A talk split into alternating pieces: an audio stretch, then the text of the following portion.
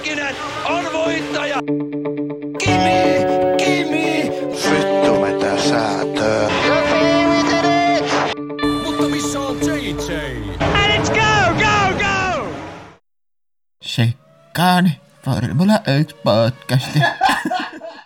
Ja tervetuloa kuuntelemaan Suomen ajankohtaisinta Formula 1 podcastia nimeltä Shikaani. Tässä erikoissikaanissa meillä on ensimmäistä kertaa vieras mukana näissä lähetyksissä. Tähän asti meillä, meillä on lähetyksissä ollut vain meidän kahden, eli Jiri ja Jessen ääntä, mutta tällä kertaa meillä on ilo ja kunnia toivottaa vieraaksi ja Shikaanin ensimmäiselle vieraspallille oma alansa huippuammattilainen suoraan F1-maailman ytimestä. Tervetuloa Antti Kontsas.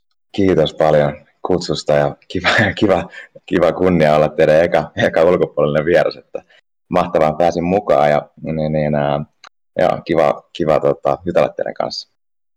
Toivottavasti tuo ensimmäinen ja viimeinen vieras, että meille myös tämän jälkeen muitakin, muitakin formulamaailman vaikuttajia saadaan ääneen. Nämä varmasti kiinnostaa meidän kuuntelijoita. No mä koitan pitää jonkinlaista tasoa yllä, että toivottavasti auttaa, auttaa teitä kanssa. Että, niin, niin. Mutta tota, sen pitämättä puhetta, niin hypätään itse mieheen. Tota, kerro vähän itsestäsi, kuka sä oot, mistä sä tuut ja mitä sä teet? Eli tosiaan mä oon Antti Kontsas ja mähän, mä oon syntynyt tuolla Pohjanmaalla ja, ja tota, sitten elänyt aika sellaiseen kansainväliseen elämään, että mä oon ollut pienestä lähtien asuin Afrikassa vähän se jo ja, ja perheen kanssa ja, ja sitten niin, niin, muuten lapsuuden Tur, Turun seudulla sitten siinä ja, ja mä olin jalkapalloilija, se oli mulla sellainen ainakin, sanotaan mä itse asennoidun siihen hyvin ammattimaisesti, mutta ei musta kuitenkaan ammattilaisesti tullut, tullut siinä lajissa, että, mutta mä tosiaan kyllä oikeasti yritin parhaani ja, ja kyllä mä sitten pääsen kanssa nuorisomaatteluita pelaamaan ja, ja sitten myös pääsin koittamaan Veikkausliigassa yhden, yhden pelin, ää, mutta ei sen enempää, mutta mulla tosiaan mulla oli paljon loukkaantumisia ja mulla yhdessä kohtaa meni kaksi ja puoli vuotta sillä tavalla, että mä olin melkein kokonaan pois pelistä, että siinä oli kolme operaatiota ja, ja sit, siinä sitten tosiaan pikkuhiljaa niin, niin, ää, oli vaan vaikeampaa vaikeampaa päästä takaisin takas sille tasolle, missä mä tykkäsin ja, ja sitten oli aika, aika niin, niin, ää, tehdä jotain muuta ja lähdin sitten opiskelemaan englantia ja, ja niin, niin, ää, mulla oli sieltä sit, niin, tutkinnot ja, ja sitä kautta sitten pääsin jossain vaiheessa sitten tänne F1 töihin, tämä on nyt mun kymmenes kausi Formula 1 valmentajana ja nyt viimeiset seitsemän vuotta mä oon sitten ollut Sebastian Vettelin valmentajana. Sitä ennen olin sitten siinä niin, niin, Puemin ja John Rick Verren kanssa muutaman vuoden.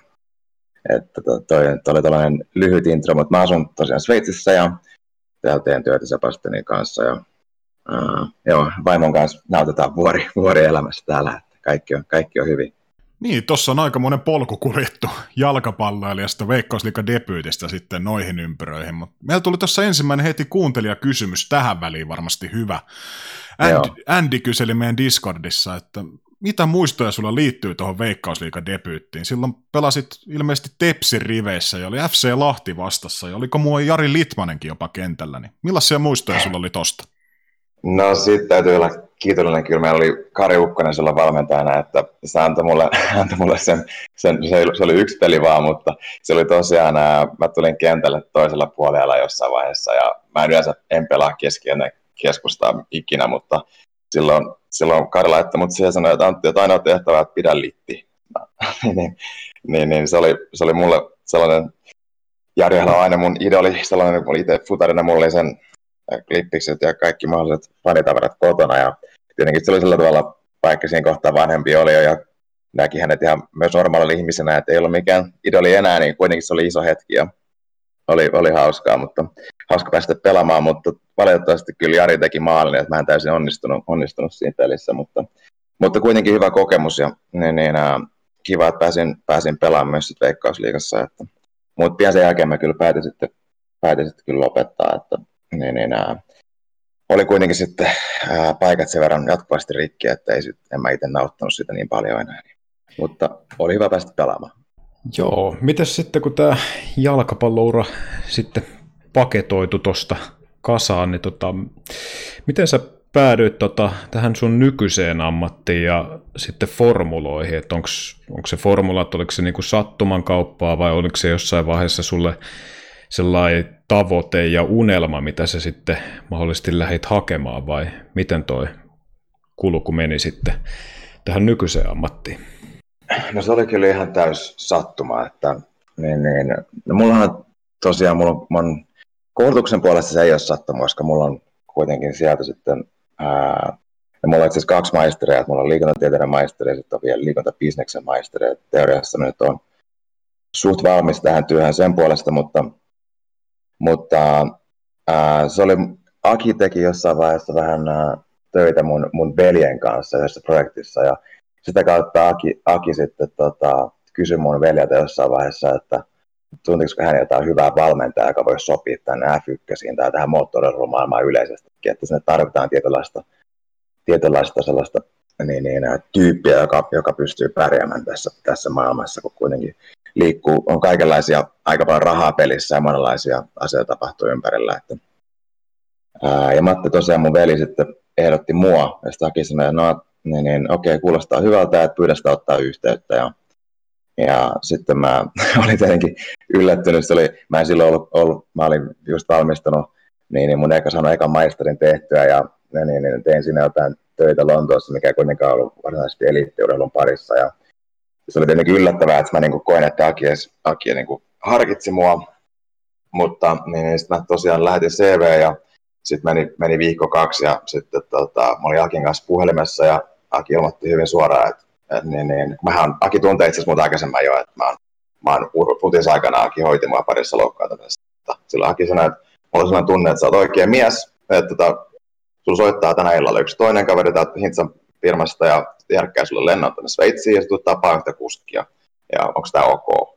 Ja sitten tätä, mä olin, no, no, tämä kuulostaa mulle varsin okolta ja, ja tota, niin, niin, sitten mä pian löysin kitteni Sveitsistä. Et se eka, eka ajatus oli se, että musta, mä olisin mennyt tuonne sen aikaiseen GP2-sarjaan yhdelle nuorelle kuljettajalle, mutta se ei kuitenkaan sitten tapahtunut ja ää, syystä ja toisesta. Ja mutta Aki ja sitten tämä niin Adam, mikä oli silloin meillä, meillä niin, niin Hintsalla töissä, kuitenkin koki, että mä olin ää, jos, jos, jostain syystä näki, että mä olen, mä olen oikea mies tähän hommaan ja mut listan kärkeen. Heilläkin oli pitkä lista ihmisiä, ketä tähän töihin halusi, niin laittoi mut listan kärkeen ja sitten menikin viikko ja sitten sieltä tuli Sebastian Puemi vapaana ja, ja mä löysin sitten taas koneesta Sveitsiin ja, ja sitten tota, siitä sitten lähti, että, niin, niin, että se on monen, monen sattuma ja tällainen, se oli mulle se oli yllätys, että mä sain sen, mutta tuosta että näitä joskus tapahtuu ja ne pitää vaan ottaa, niitä pitää ottaa kiinni ja, ja tota, tehdä parhaansa. Ja niin mä, oon, niin mä oon tehnyt. Ja vieläkin mä oon täällä, että kai se nyt oli ihan järkevä vaihtoehto kuitenkin heiltä ottaa mut siihen työhön. Että. Joo, mainitsit tuossa tuon Aki Hintsa-nimen ja tota, itsellä on sellainen muistikuva tuosta 2000-luvulta, kun jo tota formulaata tuli suhteellisen aktiivisesti seurattua, niin itselle jäi sellainen jostain syystä sellainen mystinen kuva Aki Hintsasta, että en siihen aikaan tietysti ollut kauheasti tutustunut Akin, Akin tota, työhön ja elämään, mutta tota, niin kuin tuossa mainitsitkin, että otti yhteyttä ja on tietysti vaikuttanut sun, sun uraan, mutta tota, onko siinä niin kuin muuta, muuta vaikutusta ollut kuin pelkkä tämä työ, että onko se saanut niin kuin Aki Hintseltä niin kuin ohjeita tai oppeja omaa elämään tai tietysti työn kautta jotain? sellaista vaikutusta. Joo, paljonkin, ja totta kai niin se iso, no, yleisesti iso vaikutus totta kai ollut se sitten, että Aki, Aki uskoi muihin, luotti muihin valitsi mut tähän, tai otti mut tähän työhön, mutta, mutta kyllähän Aki on ollut sillä tavalla, tai Aki oli todella vaikuttava ihminen, että et Akihan on sillä tavalla oli rautainen ammattilainen, että hän oli osaaminen mielettömän korkealla tasolla, että ei sitä vahingossa päädy leikkaamaan heille kerpelisen lassiota tai muita näitä tällaisia huippu, huippu maailman huippuurheilijoita. Mutta samaan aikaan Akilla oli kuitenkin sellainen taito olla ihmisten kanssa ja saada ihmiset tuntemaan, itse, tai tuntemaan ää, itsensä itsemme niin vapaiksi ja saa ihmiset avautumaan. Ja usein kuitenkin se, ne niin kuin lääkärinä ne isoimmat ongelmat on nimenomaan ne, mitä ne ihmiset ei halua sanoa tai mitä he, he niin kuin ei ehkä ymmärräkään täysin, että he niin kuin kokee jo. Että Aki oli hyvä saamaan ihmiset tosiaan puhumaan ja olemaan normaaleja hänen seurassaan. Ja sitä kautta usein päästinkin niihin oikeisiin ongelmiin.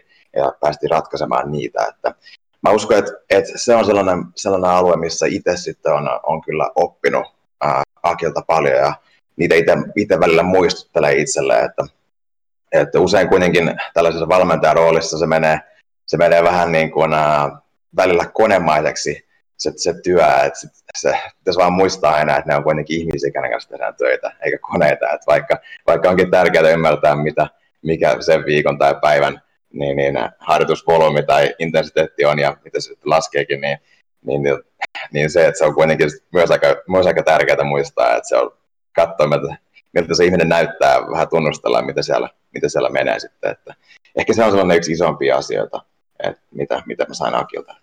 Mm, seuraavaksi tota, leikitään vähän ajatusleikkiä, että sanotaan näin, että sä olisit urheilun valmentaja, mutta et formuloissa, niin mihin muuhun lajiin sulla olisi tällä hetkellä esimerkiksi kiinnostusta, tai mihin sä olisit voinut päätyä koulun jälkeen valmentamaan?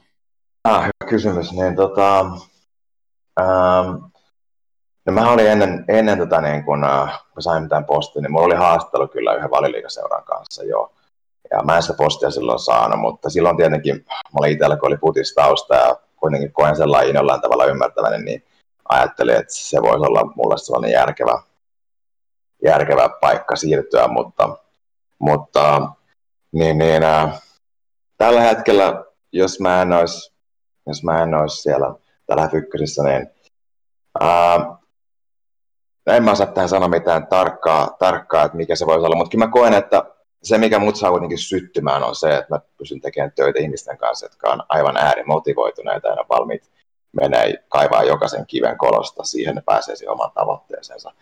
Ja urheilu on siitä hienoa, että se niin kun tehdään työtä, jossain, jossain jos on olympiauralla, niin silloin niitä, niin niitä tapahtumia on, on vähän vähemmän vuodessa, mutta kuitenkin sitten tehdään työtä ja saadaan se niin kuin suora palaute siitä onnistumisesta aina paikalle. Että se on yksi sellainen hieno elementti urheilumaailmassa, mikä on mielestä niin kuin antaa vaan tarkoitusta omaa työhön, että siinä pääsee tosissaan mittaan, että miten hyvin onnistuttiin tai ei onnistuttu, että, että se on sellainen hieno elementti, että kyllä mä uskoisin, että mä niin kuin jossain, jossain, ää, jossain urheilun parissa olisin, että, että mielestäni tämä on kuitenkin jollain tavalla äh, addiktoiva, addiktoiva niin, niin, tämä suora palaute, että kyllä mä sen, sitä mä haluan, haluan pitää yllä. Et se mikä sitten on, niin mä, koen, mä näen se vähän niin, että niitä hyviä töitä ja hyviä paikkoja on niin monessa lajissa, ja se, se, se on aina siitä, että jos, jos sattuu näkemään sen, sen paikan, mikä just on se aaltoon korkeimmillaan, ja sieltä just pääset surppaamaan siihen, siihen, siihen ää, aalioharjetta alaspäin, niin niitä voi olla vähän niin kuin mistä lajissa tahansa. Että, että Red Bull on luonut moneen, tuonut moneen lajiin ihan, ihan uudenlaista, uudenlaista henkeä, on laittanut sinne rahaa tosi paljon ja luonut, luonut ympäristöä, missä oikeasti päästään tekemään asioita erittäin hyvällä tasolla ja luonut resursseja ja, ja muuta. Et, et se voi olla mikä, mikä laji tahansa, mutta jos on tosiaan tällaiset olosuhteet, niin silloin se on vaan tosi kiinnostavaa. Että ehkä tällä tällainen kiertovastaus tähän kysymykseen, mutta, mutta niin, niin, jos se riittää tällä, tällä hetkellä. Mä, lu- mä luulen, että se riittää oikein hyvin. Tota, puhuit tuosta jo vähän ohimennen tuosta koulutuksesta, mutta äh, minkälaista koulutusta niin tarvii olla pohjalla, jos niin haluaisi joku esimerkiksi meidän kuulijoista tai miksei jompikumpi meistäkään, niin tota, tavoitella niin kuin Formula 1-kuljettajan valmentajan pestiä, niin tota, onko siellä niin kuin pakollista koulua, tarvii tietysti jotain olla, mutta mitä? Joo, tota, niin, niin, äh, no nyt, jos nyt sanoo, käy läpi vaan näitä niin, niin, äh, tyyppejä, joita siellä on, niin siellä on aika monella, ne jakautuu itse sillä tavalla, että siellä on aika monta fysiota, ja heillä fysioilla sitten on kanssa usein, äh, aika monella on sivussa joku toinen tutkinto, joku valmennustutkinto, joku äh, tällainen valmennusoppija tai fysiologia tai muuta. Tai sitten on tällaisia niin kuin minä, joka on jollain enemmän tällainen niin kuin pelkkä valmennusoppi, tai no, mä nyt opiskellut englanniksi, että siellä olisi strength and conditioning, tai sports science, tai physiology, näitä niin kuin, uh, aiheita, mitä sitten voi olla. Tai sitten voi olla, jollain on, siellä on jollain vähän enemmän psykologian tutkintoja siinä sivussa kanssa kuin valmennustutkinto, ja, ja jollain muulla taisi olla joku ravintoon liittyvä niin kuin, kandi tai maisteri kanssa ja taas siinä sivussa joku muu. Että, että kyllä se sillä tavalla, ää, nykyään se on, tämä Fykkösethän on, ei ole aina ollut se paikka, missä niin kuin on, uh, kaikilla on, on, on tutkinto, mutta kyllä se nykyään menee melkein siihen, että lähestulkoon kaikilla taitaa olla joku yliopistotutkinto, ja sitten usein sit on myös tyyppejä, joilla on niin kuin kokemusta nuorimmista sarjoista, näistä pikkusarjoista, ja se kyllä auttaa, että kyllä mä niin itse sen myöntäisin kanssa, että ei se olisi yhtään haitannut ymmärtää sitä racingia vähän paremmin, kun tänne lajiin tulee, että, että vaikka se olisi tehnyt töitä huipputenniksissä tai jossain muualla, niin silti se, että ymmärtää tämän lajin, niin se auttaa vaan niin paljon ymmärtämään, miten se urheilija käy läpi. Että, tota, sitten on tietenkin nämä tosiaan, niin, eli työkokemus sen sivussa sitten koulun lisäksi on totta kai tärkeä kanssa. Että. Hakemuksia tulee kyllä vissi aika paljon, mä kerrottuna, että meillä niin, niin Hintsan HR, puolella. Halukkaita on paljon, mutta, mutta niitä paikkoja vaan niin, niin vähän, ja se on aina vähän tuuri peliä, että sattuuko saamaan, saamaan paikkaa. Mä ehkä sanon, sellaisen niin kuin hakijalle sanoisin sellaisen lisä, lisämietteen vielä, että kannattaa miettiä tarkkaan, että onko tämä se, mitä haluaa, koska pitää ensinnäkin se, se on niin äh, läheistä se työskentely sen kuljettajan kanssa, että sun pitää tulla toimeen hyvin sen tyypin kanssa, muuten sä luultavasti et ole kuitenkaan niin onnellinen siinä työssä, että, että se, niin, niin, pitää tietää, mitä haluaa tarkalla ja lähteä se oikeasta syystä. Pitääkö se tutkinto sitten nimenomaan, pitääkö se olla just nimenomaan ulkomailta ja Englannista esimerkiksi niin kuin sulla vai riittäisikö meillä ihan suomalainen yliopistokoulutus tohon, tohon ammattiin, mitä sä nyt harjoitat? Ehdottomasti Suomessa Jyväskylähän on maailmanlaajuisesti tosi tosi kovan tason yliopisto ja se on ihan täysin, täysin riittävä. Se ei ole mikään ongelma, ei missään nimessä. Onko sun lisäksi muita suomalaisia Formula 1 varikolla tällä hetkellä tai aikaisemmin tuossa sun työura-aikana niin ollut vastaavan kaltaisissa tehtävissä? Joo, että tota, no mähän siis, mähän perin ensinnäkin tämän, tämän duunin ää, Heikki Huoviselta, joka oli tässä mua ennen, ja sitä oli vielä Pärmäkosken Tommi, joka oli Sebastianin ensimmäinen tällainen valmentaja. Uh, mutta sitten niin, niin, tällä hetkellä meitä siellä mun lisäksi Salvelan Pyry, joka on tuon Pierre Kaslin kanssa, ja sitten on Antti Pierola, joka on uh, Valtteri Pottaksen kanssa. Ja, mutta meitä on ollut tuossa niin kun muutama vuosi sitten oli aika paljon enemmänkin, että siellä oli Vihola Ville, oli Luiksella, ja sen jälkeen Länssillä. Sitten on ollut Salmisen Mika, Hylkenperällä ja Sutililla, ja, ja Ojaniemen Jaakko oli kanssa Valtterilla aikoinaan, ja uh, olikohan joku muu vielä. Että, eli olisiko ihan ennen munkin aikaa oli Lehikoisen Petri vissi ollut, ollut tuolla kovalaisella Heikillä. Että, että on, niitä, on meitä aika paljon siellä ollut, että jossain vaiheessa kyllä kutsuttiin suomalaiseksi mafiaksi, kun meitä oli niin monta siellä. Että, mutta hieno, totta kai mahtava homma, että nyt meitä on niin monta siellä ollut, ja iso kunniahan tästä menee Akille, että kaikkihan me ollaan melkein Akin kautta tullut, tullut sinne. Että, että ilman Akia tuskin olisi, tuskin olisi juuri kukaan siellä. Niin, päteekö tohonkin se vanha sanalasku siitä, että jos haluat voittaa, niin palkkaa suomalainen, vaikka sitten taustatiimiin? No, niin, no, itse vaikea sanoa, mutta mä en ole vielä voittanut maailmanmestaruutta. Mä en tiedä, mä ollut, ollut oikea valinta, mutta, mutta ei. Se, ää, mä koen, että ehkä, ehkä niin kuin luonteenpiirteeltä suomalaiset jossain määrin sopii tuohon, tuohon ympäristöön. Että siellä on, niin kuin mä sanoin, niin siellä on, ää, on kuitenkin niin paljon rahaa ympärillä ja ja siellä on, voi helposti lähteä vähän niin, kuin niin sanotusti mopokäsistä, niin, niin ehkä sellainen suomalainen rauhallinen luonteenpiirre ei yhtään ainakaan haittaa siellä päin. Et ehkä siitä on etua. Mä oon käsittänyt, että tota, Hintsan leiristä niin on tota, aika paljon tuolla valmentajia gridillä tällä hetkellä niin kuin muitakin kuin suomalaisia, vai onko mä väärässä? Ei saa ihan oikeassa. Että meillä on nyt tällä hetkellä niin, niin aika paljon otettu Englannissa työntekijöitä sitten tuohon kanssa, että ää, mä en tiedä se tarkkaa lukua just nyt, mutta kyllä väittäisin, että varmaan vähintäänkin puolella on meiltä Hinsalta valmentaja.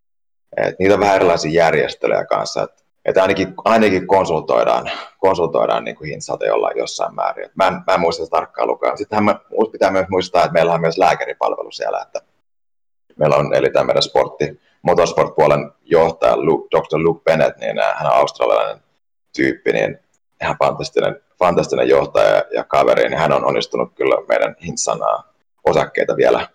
Ää, vaikea sanoa näin Akin jälkeen, mutta ei kuitenkaan, ei meidän firma ainakaan missään määrin ole tippunut, tippunut Aki, Akin lähdön jälkeen. Että Aki, Aki on saanut lä- liikkeelle mahtavan prosessin ja Luke on onnistunut sitten jatkamaan sitä kanssa hienolla tavalla. Että, että, tota, ja sitten tosiaan niitä lääkäripalveluita tosi monella kuskilla on kanssa ja myös, myös tiimeillä sitten.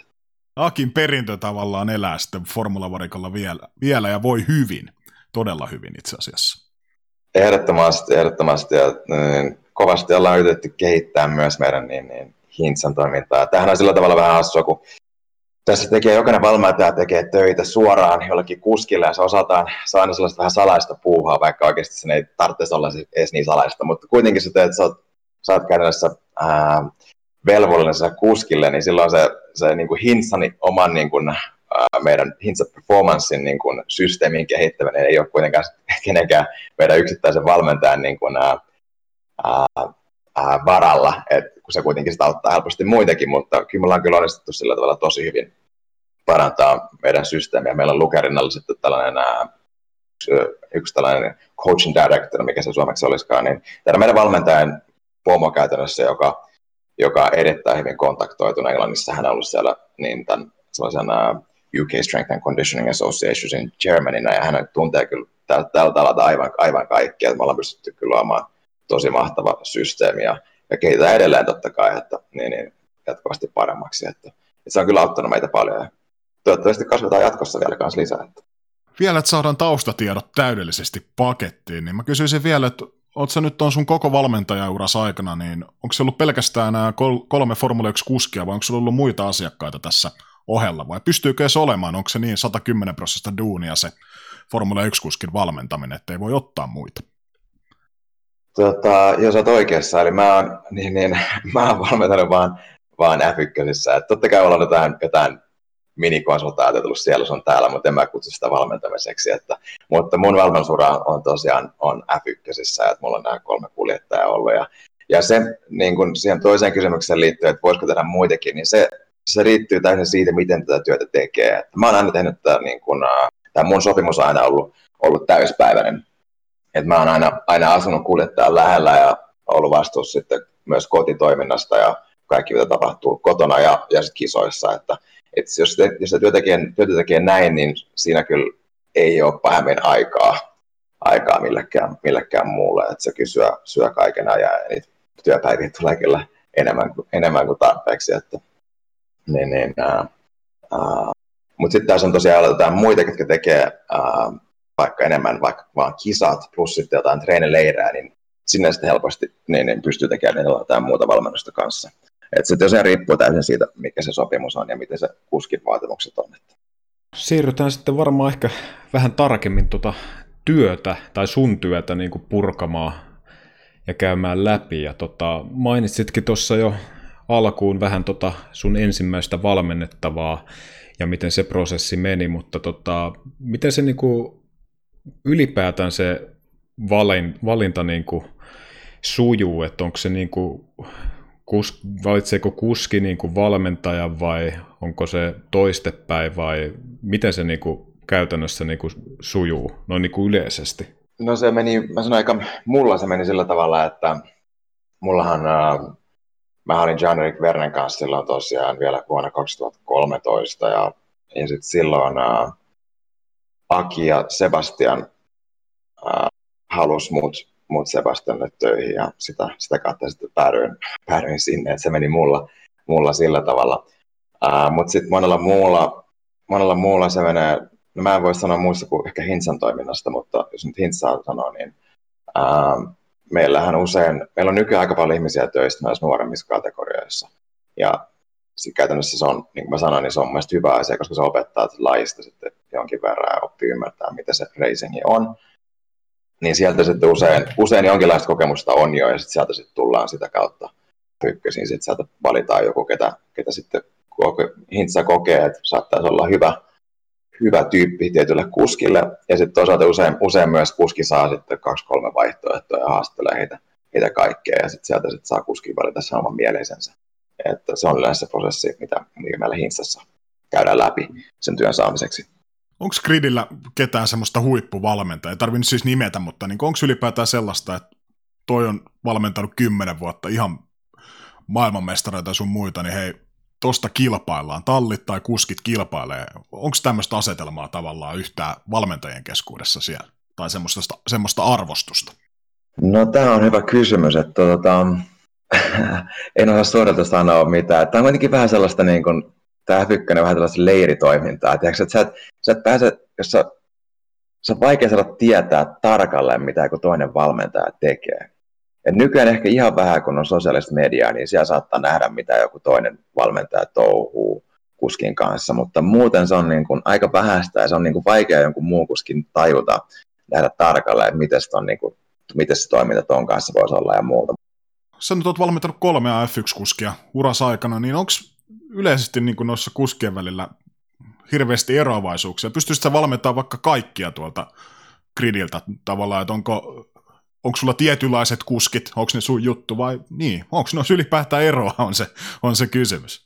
Joo, no tota, niin, niin, äh, no erojana on, on niin kuin ihmisissä aina, että se on, se on selvä asia, että mä voisin vastata tähän sillä tavalla niin kuin yleisesti. No aika voi sanoa sillä tavalla, että totta kai on, on niin kuin tyyppejä, jonka kanssa saattaa klikata helpommin ja vaikeammin, että sen, sen on aina normaalia, mutta toisaalta pitäisi pystyä, pitäisi pystyä kyllä kaikki kuljettajia valmentamaan. Mutta niin, niin, ää, niin kuin eroavaisuuksia. Mä jakan siitä ehkä siihen, niin kuin, että eka ymmärtää niin vaikka, jos katsoisi fyysiseltä puolelta.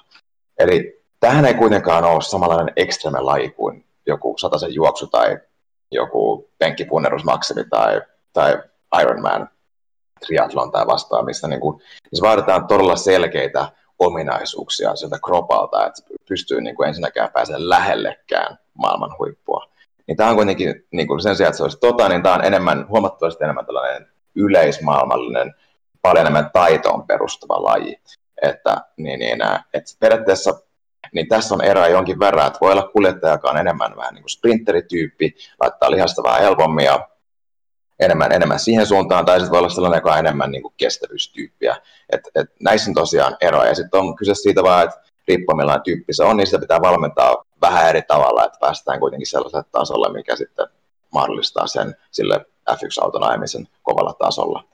Mutta sitten jos tulee sitten taas tuohon niin uh, vähän niin kuin enemmän taito kautta henkiselle puolelle, niin siellä mä itse asiassa näen, että on enemmänkin samankaltaisuuksia kuin eroja. Että, että pitää muistaa, että tässä on kuitenkin nämä 20, 20 maailman parasta kuskia paikalla. Että okei, jos on sattuu jollain käymään huono tuuri, että se ei ole päässyt, päässyt sitten F1, niin voi olla, että siellä on muutama, joka taas on saanut päästä, vaikka ei sinne päässyt, mutta kuitenkin puhutaan niin 20 aivan maailman huippukuskista. Ja siinä on syynsä, miksi hän on sinne päässyt. Et kyllähän siellä on tiettyjä sellaisia henkisiä niin, niin, ominaisuuksia, mikä, mikä kaikilla esiintyy. Että mä voisin nostaa vaikka muutaman esillä, niin sillä tavalla, että esimerkiksi yhtenä asiana on sellainen aivan mieletön optimismi kautta paineensietokyky. Että pitää kuitenkin muistaa, että sulla on sulla on kuskina, jos sä vaikka isolle tiimille teet töitä, niin kun sä vielä valmistaa moottoreita, niin se voi olla tuhat henkiä siinä, niin kuin vaikka siinä talleissa töissä. Ja ne kaikki tuhat henkiä tekee töitä niin kuin periaatteessa sen eteen, että sen, sen tallin kaksi kuljettajaa ajaa autoa ja ne menestyisi hyvin. Ja sä pelkästään, niin kuin, pelkästään siinä niin kuin miettii, että sulla on niin kuin tuhat alaista periaatteessa, joka katsoo sun työtekoa jatkuvasti ja toivoo, että sä niin saisit parhaan irti. Niin siinä on vastuuta jonkin verran, mutta sen päälle totta kai sulla on sitten vielä ää, omat odotukset, sulla on, sulla on fanit, sulla on, sulla on media, sulla on, sulla on kaikki nämä ympärillä. Ja sitten pitää kuitenkin muistaa samaan aikaan vielä se, että erot vaikka qualifyingissa on useimmiten alle kymmenyksen eroja tai maksimissaan kaksi. Niin, niin kyllä, se on, kyllä se on vaan sellaista, että sitä, sitä, sitä ehkä, ymmärräkään, miten pieni se on. Että jos itse miettii sitä, että jos oma matka ainakin lähi, lähi Prismaan on, on kaksi ja puoli kilsaa ja ajasit sillä tavalla, että matka Prismaan ja takaisin on viisi kilsaa, mikä olisi yksi kierros. Niin mietitään sitä, että sä oikeasti ajaisit 50 kierrosta siinä, ja jokainen kierros menisi niin kuin kymmenyksen sisään. Niin onhan se nyt aivan uskomaton niin kuin suoritus, että sä niin kuin tuollaista tarkkuutta ja taitoa pystyt niin kuin ilmaisemaan radalla paineen alla. Ja niin, niin, se on jotain ihan uskomatonta. Mun mielestä se, niin kuin, se on sellainen taito, mikä niillä kaikilla ehdottomasti on. Erittäin kovalla tasolla. Ja sitten niin, niin toisena asiana voisin nostaa vielä sellaisen ää, ää, osaltaan sellaisen kaoottisuuden kautta kompleksiuden niin kuin, ää, ää, hallitseminen. Ja sitten toisaalta myös niin kuin se, että sä pystyt ottamaan ihan mielettömän määrän tietoa sisään yhden viikonlopun aikana tai yhden, itse asiassa yhden perjantain ja torstain aikana. Eli sä tulet radalle torstaina ja sulla on siellä jo briefit siitä, mitä, miten niin kuin autossa on uusia osia, miten me, miten me laitettiin tämä auto setappi kuntoon tätä kisaa varten, että se maksimoisi, maksimoisi nopeuden täällä. Ja sitten sulla on ratakävely, missä näet vähän, miten, anteeksi, miten, miten rata on, miten siellä kannattaisi mennä, onko jotain uutta tai onko jotain uusia curveja tai mitä, mikä muuttaa aj- aj- ajotyyliä. Ja sitten sulla on perjantai, missä on kaksi harjoitussessiota, ja se on käytännössä se on kaikki se aika, mikä sulla on harjoitella. Ja se määrä tietoa, mikä autosta tulee, on ihan uskomaton. Se sensoriden määrä siellä autossa on aivan jotain mieletöntä. Ja samaan aikaan sulla on sitten niin kuin, sulla on omat tuntemukset autosta, hei, miten se auto käyttäytyy täällä ja täällä, miten pystyn parantamaan mun oman ajolinjan tossa ja tossa, mitä, mitä jarrutukset, miten nämä. Ja miten se sitten menee yhdessä siihen sen auton käyttäytymiseen, se auton, auton setappiin. Eli on niin kuin oman taidon maksimointi, mutta sitten myös auton maksimointi. Ja, ja niin kuin sieltä niiden oikeiden oikeiden niin kuin, kaikesta tästä niin kuin massasta tietoa, sen niin kuin oikeiden asioiden nostaminen pintaan, niiden käsitteleminen, niiden priorisointi, ja siitä sitten pääsy siihen, että me qualifyingissa tehdään tosiaan niin, niin kierros, mikä on niin kymmenys maksimista tai aivan maksimi, niin se on niin kuin se, ja qualifyingissa pitää vielä päästä vielä täysin sellaiseen niin kuin periaatteessa tiedottomaan tilaan, missä se niin oma toiminta on automatisoitu ihan täysin. Eli niin kuin paljon käsin, käsin kosketeltavaa dataa edessä perjantaina ja lauantaina sulla niin kuin kaikki automatisoitu, niin on se niin kuin, toi niin kuin kyky tehdä laittaa nuo asiat yhteen on, on ihan miellyttävän vaikuttavaa. Ja sen, siihen noin kaikki pystyy. Että tuossa on niin kuin, ehkä, ehkä niin kuin, ää, laajempi vastaus tuohon kysymykseen, mutta, mutta niin, niin, ää, tosiaan on, on samankaltaisuuksia, mutta on myös eroja. Niin, erot on pieniä, mutta nuo kymmenykset on ihan tuntuu ihan älyttömän pitkältä varmasti Formula 1-kuskeille, että joku on 30 hitaampi kuin toinen, niin siis miten miten sä analysoisit sitä, että mistä se kahden huippukuskin välinen ero tulee? Toinen ajaa vaikka just siinä aikaa, jossa kymmenyksen nopeammin, niin onko se, onko se henkistä puolta vai onko se just tätä enemmän sitä, että on pystynyt absorboimaan sitä tietoa niiden reenien aikana, löysi sieltä muutaman jipon enemmän kuin toinen, vai mistä se koko kymmenys tavallaan eroa koostuu, mikä tämmöiselle tavalliselle tallaajalle niin on ihan mitätön aika, mutta siellä se on ihan valtava juttu. No, tämä on, hei, tämähän on tuhannen talan kysymys. Sen kun tietäisi. tota, niin kuin se, että sitten kun joku tuon tietää, niin sittenhän tässä löytyy ratkaisut kaikille, että niin sitten kenestä vaan voi tehdä maailmanmestari. Että se on ehkä tämän nimenomaan ongelma, eihän kukaan tiedä sitä, niin kuin, että mikä susta oikeasti saa niin kuin maailmanmestari. Mikä tekee oikeasti Asta, A, kuski Asta ja kuski Bstä paremman. Me nähdään, me nähdään, niin kuin, me nähdään kello, me nähdään mikä se, niin kuin, mitä se kertoo. Sitten on, niin kuin, on paljon dataa siitä, miten se, niin kuin, miten se kuski ajaa. Ja voidaan nähdä, että okei, voidaan teoriassa nähdä se, että okei, tai jarruttaa aikaisemmin tai jarruttaa vähemmän tai kääntää näin tai näin. Mutta mut ei se selitä sitä, että minkä takia. Se, että joku kuski voi kuitenkin sanoa, että hei, mut mä, niin, niin, mä teen näin sen takia, koska mä tunnen, että se on oikein tai että mä, mä tota noin, niin, ä, mulla ei ole pitoa, tai että ei, ei mulla ei riitä pito tuohon näin. Ja tähän on, nämä on niitä taitoasioita, mitä, mitä ei pysty niin kuin täysin määrittelemään. Se osaltaan tällainen nimenomaan hankaluus, että mikä on se juttu, mikä tekee sinusta täysin täydellisen niin kuin sen mestarin. Et ei, en mä osaa, ei mulla ole tuohon vastausta täydellistä. Et mä voin veikkailla erilaisia asioita, mutta ei mulla ole vastausta olemassa. Ja se osaltaan onkin tämän, tämän lain se, se hienous. Että sellaista vaan on. Pitää vaan uskoa siihen omaan tekemiseen ja, ja olla optimistinen ja, ja ajatella, että hei, asiat tulee klikkaamaan ja sitten jossain vaiheessa mä tuun voittamaan. Tuossa totesitkin, että kuljettajissa on sekä eroavaisuuksia, sitten tietysti omalta osalta on sitä samankaltaisuuttakin, mutta tota, miten sitten tämä tallien näkökulmasta? Siellä varmasti myös näitä eroavaisuuksia on, mutta tota, ja jos niitä on, niin vaikuttaako ne niin valmentajahommaa vai saako siellä niin valmentaja tavallaan aika vapaasti häärätä sen kuljettajan kanssa vai miten se homma menee siltä osalta? Ähm, no, no mediassahan puhutaan jonkin verran niin tallien eroista, mutta mä ehkä niin haastaisin sitä sen verran, että tallitaan kuitenkin koostuu ihmisistä, että että kyllä se talli on sen näköinen, millaisia ihmisiä siellä on. Että niin kuin niitä eri kansalaisuuksia löytyy jokaisesta tallista.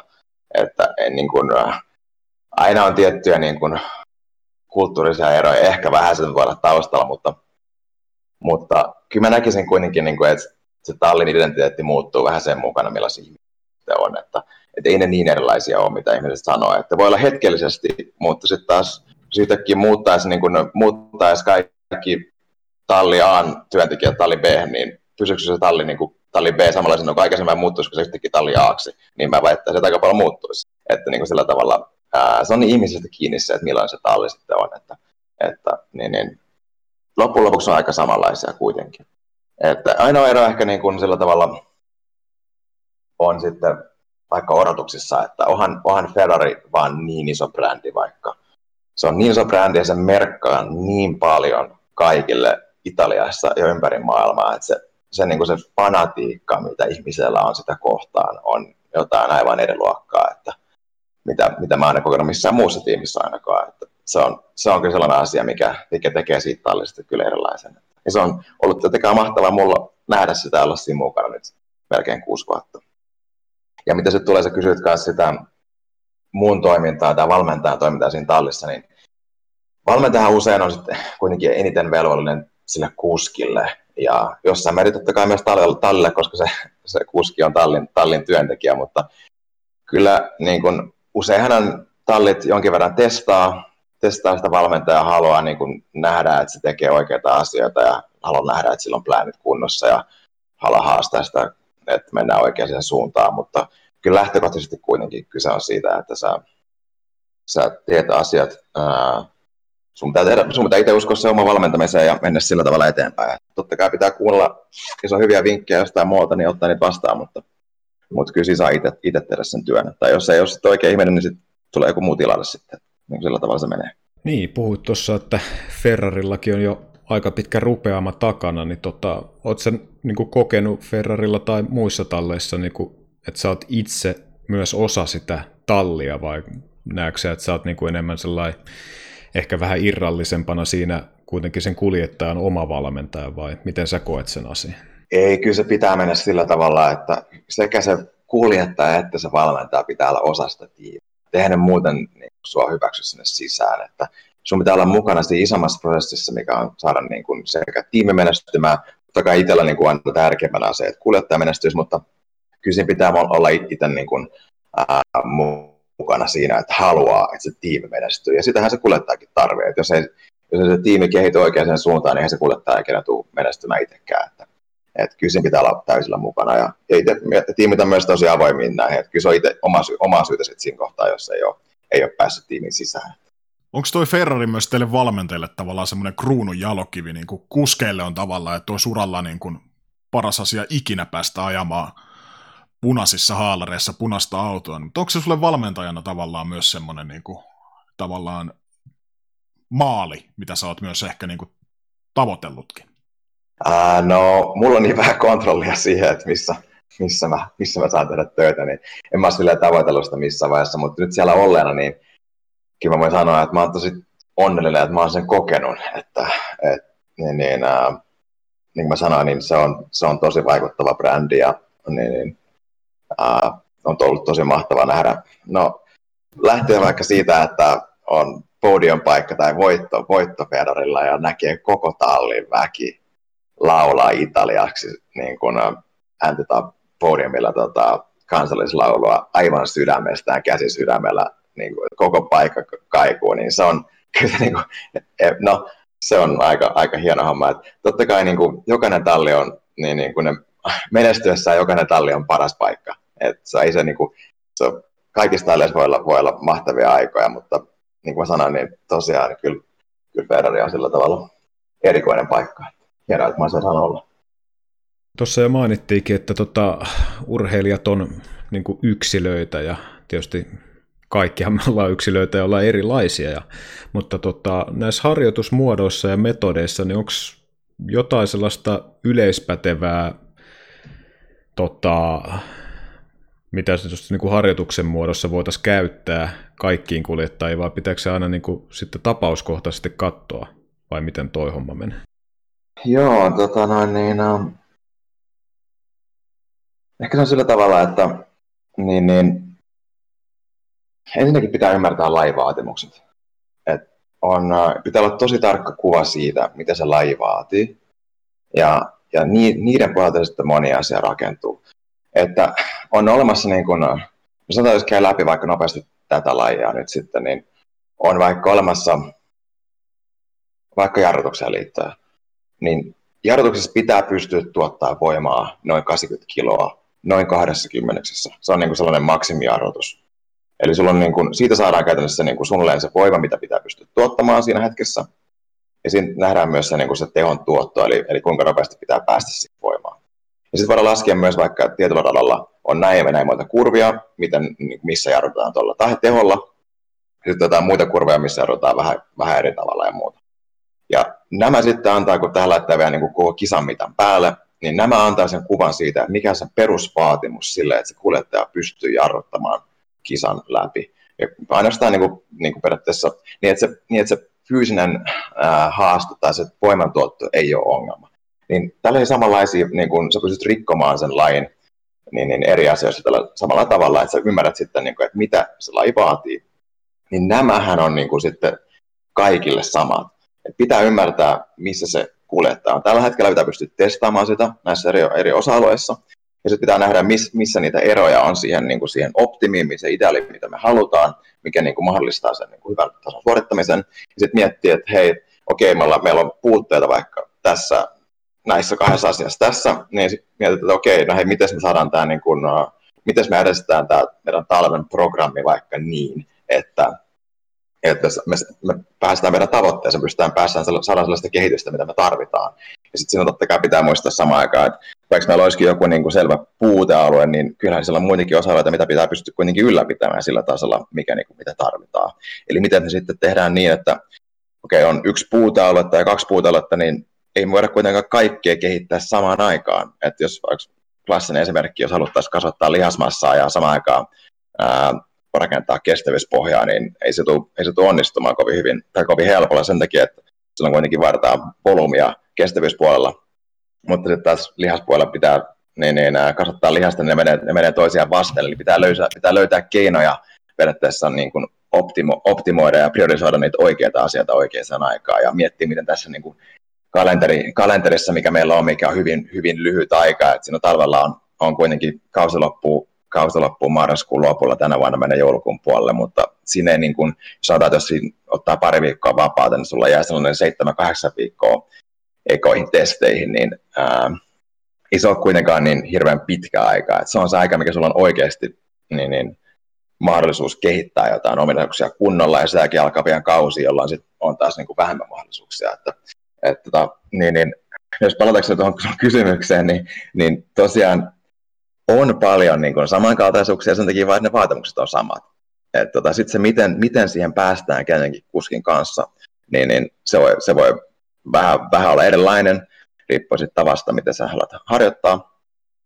Ja niin, niin, toisaalta sitten on, niin, niin, sit on myös asioita, mitkä voi olla hyvin erilaisia. Et sit jos mennään vaikka, ää, mennään vaikka tiettyjen henkisen kautta taitopuolen, taitopuolen alueisiin vaikka, ää, mietitään vaikka sellaista, uh, tällaista, se englannin, englannin sanana attentional capacity, eli vaikka se, että sä pystyt samaan aikaan ajat autoa 200 kurvissa, sulla on auto edessä ja takana, ää, taistella niiden kanssa, ja sulla on samaan aikaan vielä keskittyä siihen ajamiseen, eli sulla on visuaalinen stimulus edessä ja takana, sulla on sen lisäksi katsoa sitä omaa linjaa, sitten sulla voi olla vaikka joku, joku äänistimulus, eli radiosta sanotaan sulle, että sulla on, sulla on tota, pitää vaihtaa moottorikarttaa niin, tai pitää kuluttaa vähemmän bensaa, ja sä tiedät yhtäkkiä saman tien jo, että hei, okei, okay, nyt tuli äänistressi, se on lisää tähän kaiken päälle, mutta sitten tuli vielä sellainen, että hei, ne haluaa hidastaa mun suoravauhtia, tai niitä meidän pitää hidastaa suoravauhtia, että tämä kaveri tässä mun edessähän tulee ohittaa, mutta miten mä ajan tässä nyt sit niin, että se ei pääse mun imuun, tai muuta, sitten tulee sellaista pientä niin kuin helposti, ää, no ainakin joutuu miettimään, jos ei ole ala ahdistaa, niin ainakin joutuu itse miettimään sitä tilannetta, niin siinä on aika monta asiaa samaan aikaan meneillään, niin, niin, niin tätäkin, tämäkin on ominaisuus, mitä pystyy harjoittamaan. Ja tämä on nimenomaan sellaista niin kuin aika spesiaalihommaa tähän lajiin. Niin, niin, ää, no, mä ehkä vähän puhuin itteni pussiin, mutta tässäkin alueessa on niin kuin niitä peruskapasiteetteja, mutta sitten on myös niin kuin niitä, niitä niin kuin voi, se voi viedä aika, aika pitkällä ja sitten sen, niin, niin, niitä voi muuttaa sen kuskin mukaan, mikä sattuu olekin sen, kuskin, sen hetkisen kuskin niin kuin, heikko kohta, onko sitten niin, niin, vaikka niin, niin radioviestit tai mikä tahansa muu, että sillä tavalla, että sen niin keskittyminen pysyy oikeassa asiassa. Että, ää, monimutkainen vastaus on kysymykseen, mutta voi käyttää samanlaisia harjoitusmuotoja, mutta kaikki, kaikki liittyy siihen, että tiedetään, missä se kuljettaja on ja ymmärretään, mitä, miten, niin kuin, mihin pitää päästä. Ehkä se on niin kuin se ydin tässä. Niin, kaikki on todella tarkkaan harkittua. Tota, sä tuossa v- vähän aikaa sitten puhuit tosta siitä, että noin maailmanluokan kuskeja, ja siihen on syy, että he ovat tuolla tuossa lajissa ja ajavat Formula 1, niin aikanaan puhuttiin, kun moottoriurheilu tuli pinnalle, niin siitä, että toi ei ole oikeastaan urheilua. Ja no, ne keskustelut vähän laantu silloin, kun Keke Roosberg voitti maailmanmestaruuden ja valittiin vuoden urheilijaksi, mutta silloin tällöin vielä tulee vastaan näitä vanhakantaisia näkemyksiä, että ei toi moottoriurheilu ole edes urheilua, niin kerro meille ja meidän kuuntelijoille, niin kuinka kova esimerkiksi nuo kuljettajat joutuu niin kuin oikeasti vuoden aikana tai vuosikymmenen aikana harjoittelemaan? Mitä ne harjoitusmäärät on ja fyysisellä ja henkisellä puolella? Tota, tähän ehkä, ehkä niin kuin, no ensinnäkin mä sanoisin niin, että et, et, tota, jos haluaa itse voittaa tuossa lajissa, niin kyllä pitää olla elämä rakennettu aivan täysin tuon niin kuin ajamisen ympärille. Kyllä se vie sen sun vuoden. Ja sitten pitää miettiä se, että niistä kisoista palautuminen ja kisoihin valmistautuminen treenit välissä, kaikki PR-simulaattorit, niin varsinkin jos olet tällainen perhe vielä mukana, niin ei sen niin kuin aikaa jää juurikaan mihinkään, mihinkään muuhun. elämä pitää olla kyllä rakentaa täysin tämän ympärille. Ja tietenkin no, ehkä niin kuin hyvä tapa määritellä näitä niin kuin, uh, vaatimuksia on se, että sanotaan vaikka treeniminuutteja, mutta, mutta ne voi vaihdella, ne vaihtelee aika paljon sen mukaan, että mitä, missä kohtaa vuotta ollaan ja vähän mitä, mitä tavoitellaan, mutta sanotaan, että talvella se voi olla jotain 15 ja 25 tunnin välillä vaikka, riippuen tosiaan niin kuin sanoin, mistä, mitä tehdään, tai sitten, sitten kauden aikana se on jotain 8 ja 15 tunnin välillä viikossa. Että ei tässä puhuta mistään missä on 30 tuntia viikossa vaikka, mutta, mutta samaan aikaan niillä ei ole, niillä ei myöskään kaikki näitä muita haasteita kuin meillä, että, että niin, niin, ää, ja mä koitin aika aikaisemmin, mä kuvailin sitä, joista niin kuin, niitä tiettyjä henkisiä kapasiteetteja, mitä henkisiä kautta taitokapasiteetteja, mitä noilla kuskeilla on, niin, niin se, että kyllä se, niin kuin se, että sä pystyt noissa asioissa olemaan sillä ääritasolla, mikä vaaditaan, niin ei, siinä ole, ei se ole vaihtoehto, että sä et, sä et priorisoisi, että tämä olisi koko elämä, tämä ajaminen. Mikä sitten tota, erottaa maailmanmestaria ja sanotaan vaikka terveisiä ajelevan kuljettajan gridillä, niin tota, onko se työnteko vai onko se, onko se vai yksinkertaisesti se toinen lahjakkaampi kuin toinen, vai voiko, kuinka paljon sillä työnteolla pystyy paikkaamaan niin fyysisellä kuin henkisellä puolella työnteko siis, niin tota, sitä eroa, eroa radalla? Ja tekeekö se maailmanmestarin, että tekee enemmän töitä kuin muut? No ehkä se enemmän, se määrähän aina merkkaa, että se tietenkin se laatu siinä, että sehän on aina balanssi sitten, että se on monen asian summa, että siinä on, on tietenkin se lahjakkuus on isossa tekijässä ja, ja sitten, on, sitten on se, mitä tehdään. Että, et ehkä se niin kuin iso ero, mitä mä näkisin, on siinä, että ne, ketkä on, erityisesti ne, ketkä on niin kuin, pidempään siellä olleet ja pystynyt ylläpitämään korkeat tasoa vuosikausia, niin kyllä he on niin kuin optimoinut monia prosesseja niin pitkälle, että, että niistä ei niin kuin aloitteleva kuljettaja usein mun kokemuksen mukaan sillä tavalla, se ei vaan ole ihan samalla tasolla, että se on vain normaalia se, kun siellä on monta vuotta ollut ja nähnyt, nähnyt asioita eri tiimeissä vaikka, että miten, miten on paras toimia tässä ja tässä ja mitä eri prosesseja pitää olla, pitää olla menellä ja niin, niin, niin niillä on vaan ne prosessit ja ne keskittyy, prosessit niin kovalla tasolla ne keskittyy just niihin asioihin, mitkä oikeasti merkitsee. Että ää, se, on, se on mun kokemus, mun kokemus tuossa, että, että ehkä se on nimenomaan, nimenomaan sitä priorisointia, että aika on aina rajattu, että sitä, sitä dataa voi katsoa loputtomiin, mutta jos ei siinä pääse siihen, niihin asioihin käsiksi, mitkä oikeasti merkkaa, niin eihän, ei sitten, ei sitten auta vaikka sitä dataa katsoa ikuisuuksia. Millaisiin asioihin sitten tällaisen nuoren kuljettajan, tota, joka haaveissaan haluaa joskus ajaa ehkä formuloissa tai jopa olla se maailman mestari, niin tota, minkälaisiin asioihin sellaisen nuoren kuljettajan kannattaisi jo omatoimisesti ja aikaisessa vaiheessa panostaa mahdollisesti?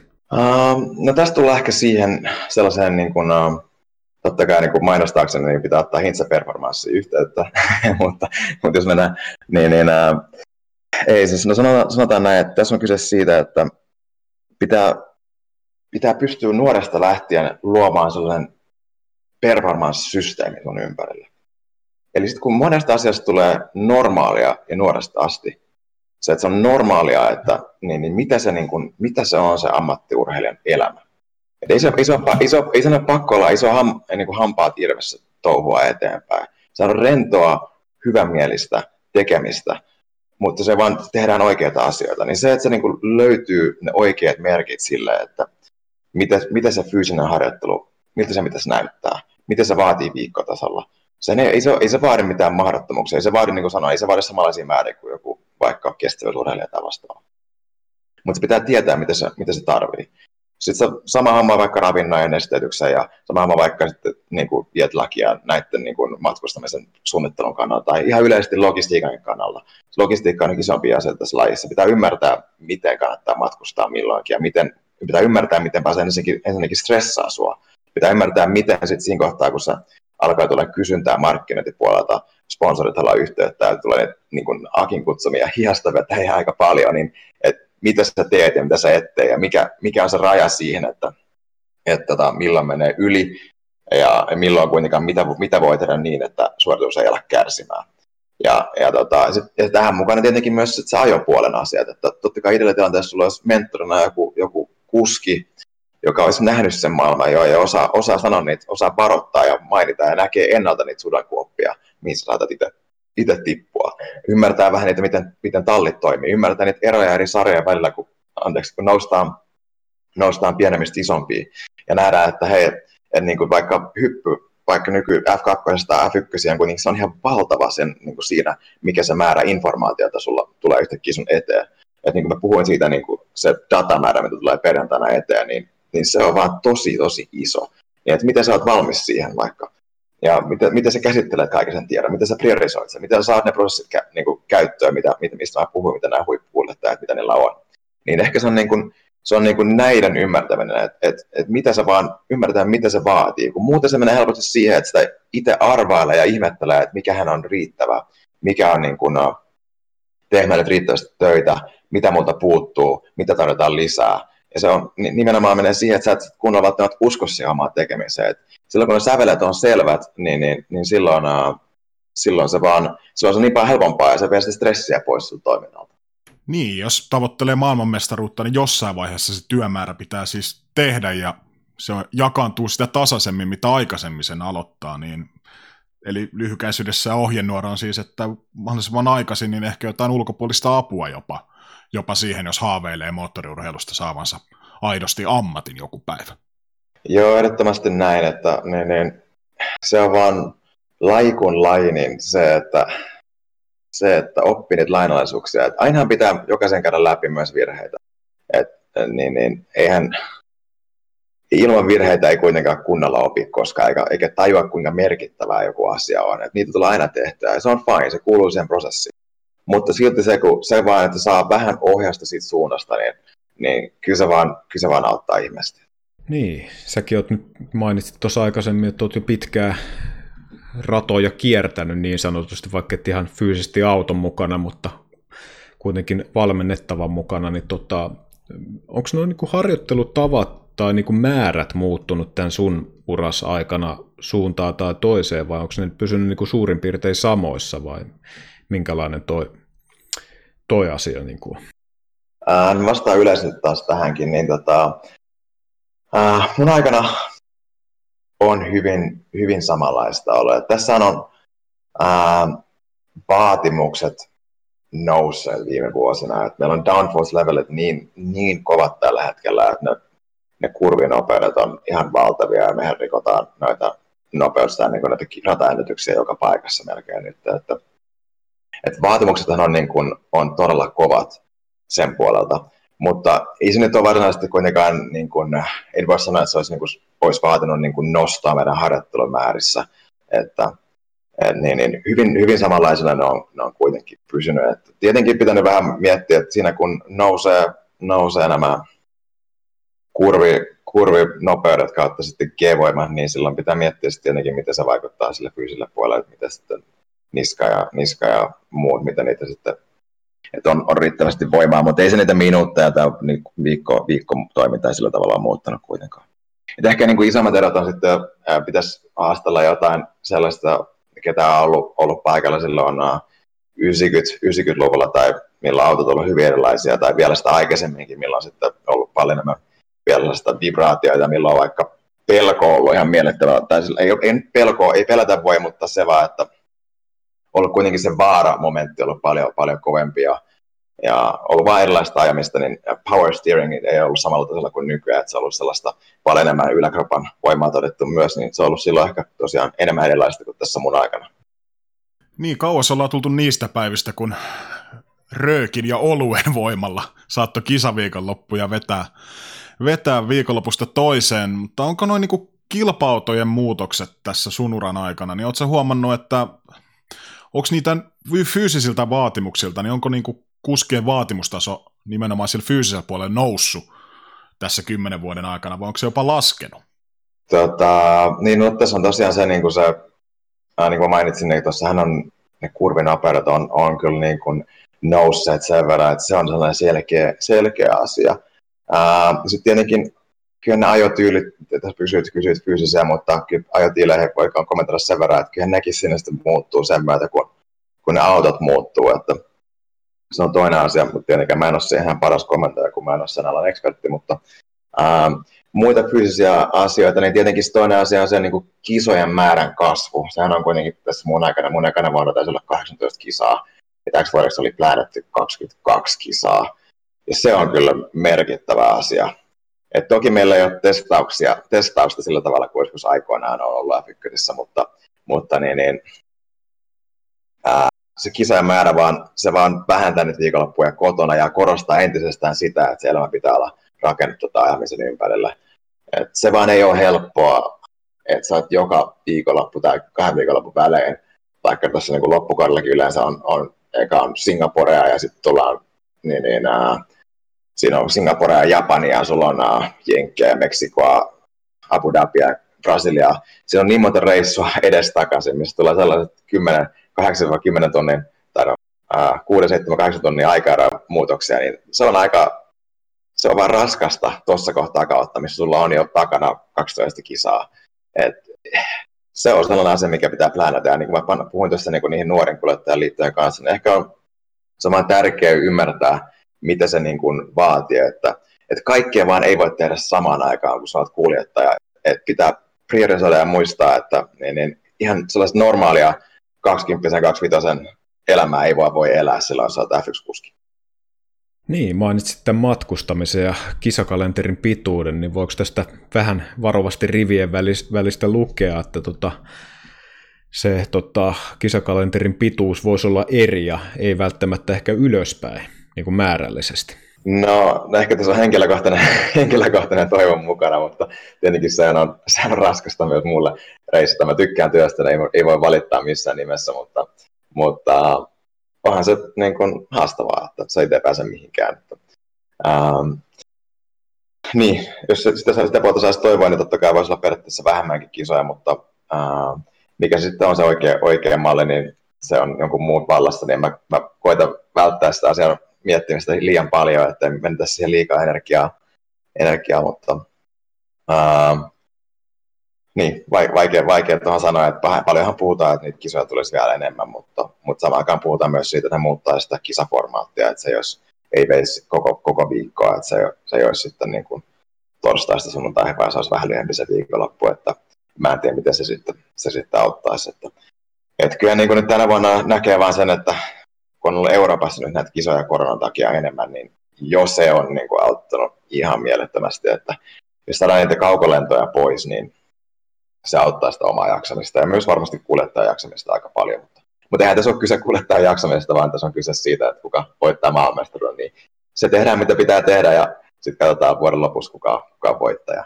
Niin, kuinka paljon sulla itse asiassa matkapäiviä kertyy vuodessa ja alkaako siitä se hohto näin kymmenen vuoden jälkeen niin vähän häviämään siitä matkustamisesta?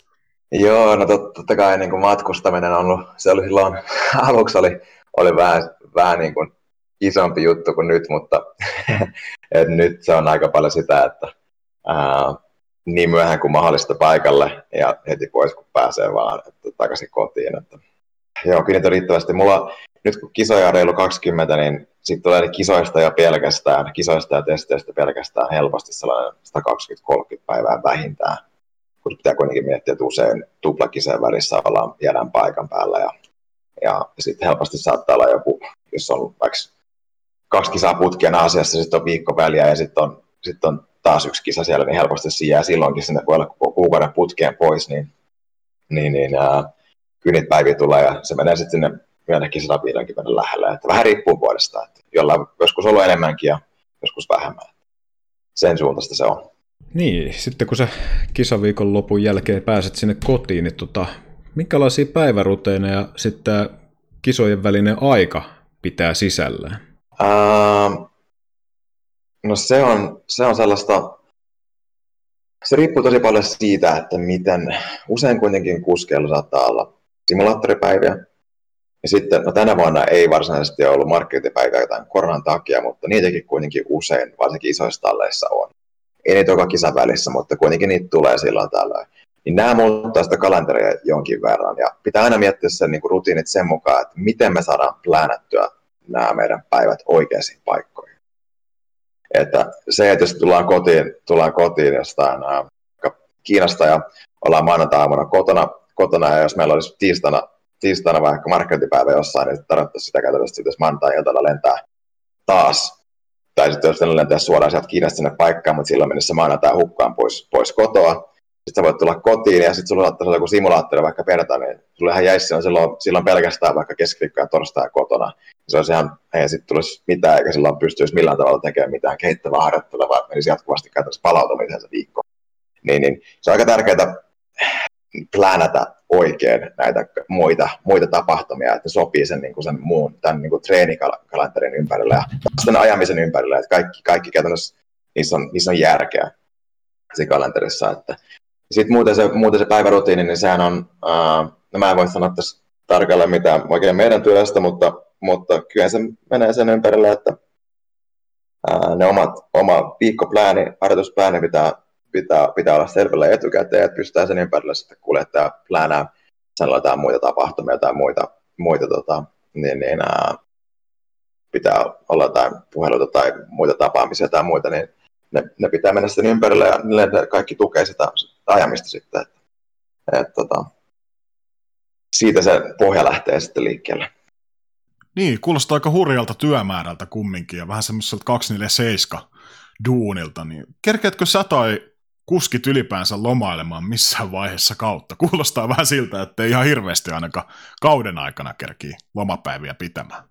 Kauden aikana meillähän on, no yleensä meillä on se elokuun tauko siinä, uh, usein ollut Unkarin jälkeen, elokuun ekat kaksi viikkoa, nyt viime, viime vuosina on vähän muuttunut kalenteri, mutta siinä usein on tauko, missä mäkin olen ollut Suomessa tai jossain muualla, minne sitten ollaan vaimon kanssa päätetty mennä ja sitten toinen, toinen niin kuin sellainen selkeä aika on usein sitten talvella kauden jälkeen, milloin mä pääsen kanssa pitää lomaa. Ja, ja kysin aina sellainen, sellainen väli ja rako, milloin sitten pystytään, pystyy pitämään, pitämään taukoa. Että, et ne, on, ne on sellaiset selkeät ja muuten sitten se on niin kuin hyvin, hyvin vähän ja pitää miettiä, että voiko sitten jotenkin, vaikka jos kuski haluaa pitää lomaa, niin jollain tavalla pitää lomaa, niin voiko sitten vaikka ottaa valmentajan mukaan ja mennä jonnekin kivaan paikkaan ja siellä sitten vaikka harjoitella samassa paikassa, että se on, niin kuin, se on toinen vaihtoehto tehdä se sama järjestely ja tätä tapahtuu mun käsittääkseni aika jonkin verran.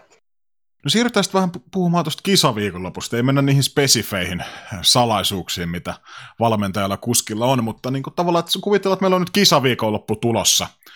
Tulossa ja tota, se joudut varmaan jonkinnäköisiä etukäteisjuttuja tekemään kisaviikonloppuun kohden sen aikana ja sen jälkeenkin, niin pystyt sä yleisesti vähän avaamaan, että mitä se sun työnkuva sitten on näissä vaiheissa kisaviikonloppua?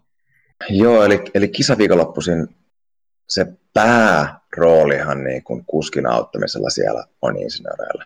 Et ne on ne tyypit, jotka tukee sitä kuljettajaa tekee oikeita, oikeita ratkaisuja setupin kanssa, että säätöjen kanssa – auttaa niitä keskittymään oikeisiin asioihin siellä niin kuin niissä niin auton, auton eri, eri osioissa, miten kannattaa ajaa, kaikki nämä asiat, niin se on, niin kuin, se on niin kuin, mitä ne insinöörit tekee. Ja he koittaa maksimoida sen puoleen. Ja tietenkin niin kuin se, on, se on se päätehtävä siellä. Et pitää tiedä tarkalleen itse myös. Se on tärkeää sen takia, että itse ymmärtää, että se päärooli on kuitenkin siellä. siellä. Ja itse oma tehtävä on se, että sä, sä sit tuet sitä toimintaa niin paljon kuin mahdollista, Ja sitten toisaalta sä myös luot sen ympäristön silleen, että se urheilija tai kuski pystyy käyttämään niin paljon energiaa kuin mahdollista niin niihin asioihin, että se ei mene hukkaan mihinkään muihin. Eli se tarkoittaa sitä, että pidetään yllä energiaa, eli mä niin, niin, tällainen valmentaja aina juttelee sinne niin, niin, tallin kokkien kanssa järjestää ruuat, joskus on spesiaali, hommi, aina, aina tilataan erikois, erikoishommat Sebastianille, tai kaikki kuskit, kaikki kuskit pyytää aina, aina erikoisruuat, että se pitää valmentaa tietää, mitä, mitä, mitä se anteeksi, kuski haluaa. Sitten on tällainen kaikki nesteytys, ja sitten on palautuminen, ja sitten on lämmittelyt, ja kaikki tällaiset vastaavat. Et ne, pitää, ne pitää sillä tavalla niin kuin hoitua niin sitä, sitä kuskin omaa toimintaa tukien, ja, ja ja siinä sitten oikeastaan menee, että se on tosi paljon rutiineja, että se on silloin, silloin kun löytyy sellainen rutiini, mikä, mikä toimii sille kuljettajalle, niin silloin se on tosi hyvä pitää se vaan samana. Tässä, niin kuin mä sanoin aikaisemminkin, niin helposti menee siihen, että aletaan arvailemaan, että mitä nyt pitäisi tässäkin kohtaa tehdä ja mitä, mitä, mitä missattiin tässä ja tässä. Että se on paras, kun pääsee siihen tilaan, että tiedetään, mitä tehdään, sitten vaan toistetaan sitä. Aina voidaan ihan pieniä muutoksia tehdä, mutta käytännössä kuitenkin se on hyvin samanlaista vaan luotetaan siihen prosessiin, että hei, tämä on se tapa, mä tiedetään, että tämä tapa toimii, ja nyt vaan pitää tehdä se, niin silloin me ollaan tehty kaikki voitava, mä mennään siihen kisaan sillä fiiliksellä, että hei, mitään ei ei olisi me tehdä paremmin, ja me tydytään parhaammin ja katsotaan, mihin päästään. Että se on se sellainen viikonlopun ehkä se päätavoite onko se viikonloppu sitten semmoista aikaa, että sä oot tavallaan noiden rutiinien lisäksi, niin sä oot 247 tavoitettavissa, ja jos sieltä tulee kuskilta joku pyyntö, niin sä, oot sitten, sä reagoit siihen ja toteutat sen sitten parhaas mukaan. Et onko se myös semmoista tavallaan valmiina oloa koko viikonlopun ajan myös? No, tämä riippuu vähän kuskista, mutta mun kokemuksen mukaan, mutta ei se nyt sillä tavalla niin, niin uh, Uh, ei se nyt ihan, ihan ole, että ei mun tarvitse siellä palvelija olla, että, että kyllä se niin kuin ihan valmentajana saa olla kuitenkin, että, mutta totta kai on, niin kuin pitää, pitää auttaa, auttaa asian kanssa ja pitää, pitää koittaa maksimoida se, että mikä tahansa maksimoista suoritusta, niin mä aina autan siinä, jos apua tarvitaan, että sillä tavalla. Että tietenkin se, että jos kyllä mulla puhelin on vielä auki, jos joku terveyskeissi tulee, niin totta kai mä silloin saman tien tiedä, mitä pitäisi tehdä, ja mulla on lääkäri, kenen soittaa ja saadaan asiat hoitumaan, mutta en mä nyt yöllä lähde siihen, että tässä vesipullo viedä kulje täällä. Että, että en, mä, en, mä, en, en, en mä, se, ei, se ei ole mun työtehtävä. Puhuttiin tuosta jo rutiineista, niin tota, onko sun valmennettavilla tai valmennettavalla tai tiedätkö grilliltä muulta, kello on tällaisia ehkä pinttyneitäkin rutiineja tai voidaanko puhua jopa ehkä vähän taikauskosta, että pitää syödä esimerkiksi aina samaa ruokaa samaa aikaa tai tällaista vähän niin kuin Valentino Rossimaista, että pitää aina kyykistyä pyörän viereen ennen kuin lähtee ajamaan, että onko se gridillä sellaista näkynyt? Niin, no ehkä mä taaskaan niin vasta, mä noista muista kuskeista en tiedä, mitä, mitä he touhuu kaikki, mutta onhan niin kuin sellaisia mun mielestä niin huippurheilussa yleensäkin, niin vähän nämä rutiinit vaan iso osa sitä sitä valmistautumista kisaan, että niin kuin kisapäivänäkin, niin tosi usein kuskella on, tai kuskella tai urheilla yleisestikin on se sama rutiini, mikä he, he käy läpi. Se sama pohjahomma. Ja jos siltä tuntuu, tuntuu että kroppa ei ole vielä sit siinä kohtaa valmistaa mieleen ja valmis, sitten tehdään jotain muuta vielä, mutta kyllä se on tosi paljon sitä, sitä saman toistamista. Että se, vaan, se, voi auttaa, se auttaa paljon siihen, että se urheilija pääsee siihen tiettyyn moodiin, mihin se haluaa päästä siinä ajotilanteessa tai siinä kisatilanteessa, mikä tahansa laji olikaan sitten. Että et kynnistä, kynnistä on apua ja kynnit tapahtuu paljon kyllä, että rutiineja. Jatketaan vielä rutiineista, niin varmasti moni kisa menee aika samalla rutiinilla, mutta löytyykö tuosta kisakalenterista nykyisellä tai historiassa semmoisia kisoja, mihin vaatii ihan erilaisen rutiinin kuin muihin? Esim. kisat tai jotkut vastaavat. No ehkä yksi sellainen selkein on, on tietenkin Singapore, että että se on myös se haastavin kisa koko kalenterista. Että, että siellä, on, siellä on sillä tavalla haastavin sen takia, että siellä on se ilmankosteus korkea samaan aikaan, lämpötila korkea ja, ja kroppa ei pääse viilenemään siinä ajaessa ja sitten on myös saattaa myös se pisin kisa, että se kestää melkein aina se kaksi tuntia ja vielä välkkyviä valoja, kun sä ajat siellä tunnelle läpi ja on niitä valo, valo niin, niin, lamppuja siellä niin, niin, ajettu sen tien päällä ja muuta, niin ne välkkyy, välkkyy ja sitten vähän pomppunen rataa vielä, niin niitäkin usein, usein vaikuttaa sen, tai tekee sitten haasteellisempaa sille kuljettajalle vielä. Niin se on monella tavalla sellainen haastava paikka, paikka olla. Niin ehkä siellä on sellainen, niin kuin pitää, pitää pitää, on niin kuin ekstra tärkeää se, se palautumisen ja nesteytyksen ja, ja sen, puolen, sen puolen hoito. Ja sitten tietenkin vielä se, niin kuin puhuit, mainitsit jo sitä yökisasta, niin sinnehän kun lennetään, niin pitää pysytään Euroopan ajassa. Että sitten on vähän sellainen hassu, hassu kun herätään, herätään kahden aikaa iltapäivällä, kun kaksi, kaksi siellä iltapäivällä tarkoittaa, että se on kahdeksan täällä Euroopassa, ainakin Keski-Euroopassa, niin, niin tota, ää, se pitää sitten tulee yhtäkkiä, tulee pimeä ja seitsemän aikaa, milloin, milloin se on sulla vasta niin kuin puolen päivän jälkeen, että, että sit pitää osata elää sitä pimeydessä kanssa vähän se, että pysyy, pysyy siinä oikeassa ajassa. Et siinä, on, siinä on sellaisia järjestelmällisiä asioita, mutta ei sielläkään se, niin, niin, se pitää vain tietää, mitä se vaatii, mikä se, mikä se normaali on siellä, ja se pitää vaan tehdä. Silloin kun ymmärretään, mikä se normaali on, niin kuin mä sanoin tässä aikaisemmin toistan itseni vähän se, mutta tiedetään, mikä se normaali standardi on, että hei, näin tämä vaan menee. Ei tästä tarvitse ihmetellä sen kummemmin. Että näin, näin tässä touhutaan, ja sitten sit vaan tehdään se. Silloin me ollaan tehty kaikki oikein. Ei tarvitse stressata yhtään mitään. Ei tarvitse, ei tarvitse miettiä, että mihin suuntaan tässä pitäisi milloinkin mennä, vaan me vaan tehdään näin, kun tämä on se oikea tapa, ja sitten se on sillä eteenpäin. Että se on se, miten se toimii. Minkälainen tämä tankkaus ja valmistautuminen ylipäätään ravinnon ja nesteytyksen suhteen pitää olla, että kuljettaja pystyy ylipäätään ajamaan sen kilpailu alusta loppuun asti niin ja silleen vielä niin kuin kilpailukykyisellä tasolla? Se on, se on yksi, yksi haaste tässä laissa, että niin, niin, äh, kuljettajalla on, on yleensä niin kuin autossa aina, aina sellainen pullo, mikä, mistä tulee letku sieltä niin, niin, äh, kypärän läpi, tulee sitten suuhun ja usein se on, riippuu vähän systeemistä, miten se sitten toimii, mutta usein mitä nappia painetaan, sieltä tulee sitten sitä nestettä, ja sitä nestettä voi olla se autossa, autossa mitä tahansa puolesta, puolesta litrasta puolentoista litraa. Sinne voi laittaa se mitä tahansa sisään, mitä haluaa.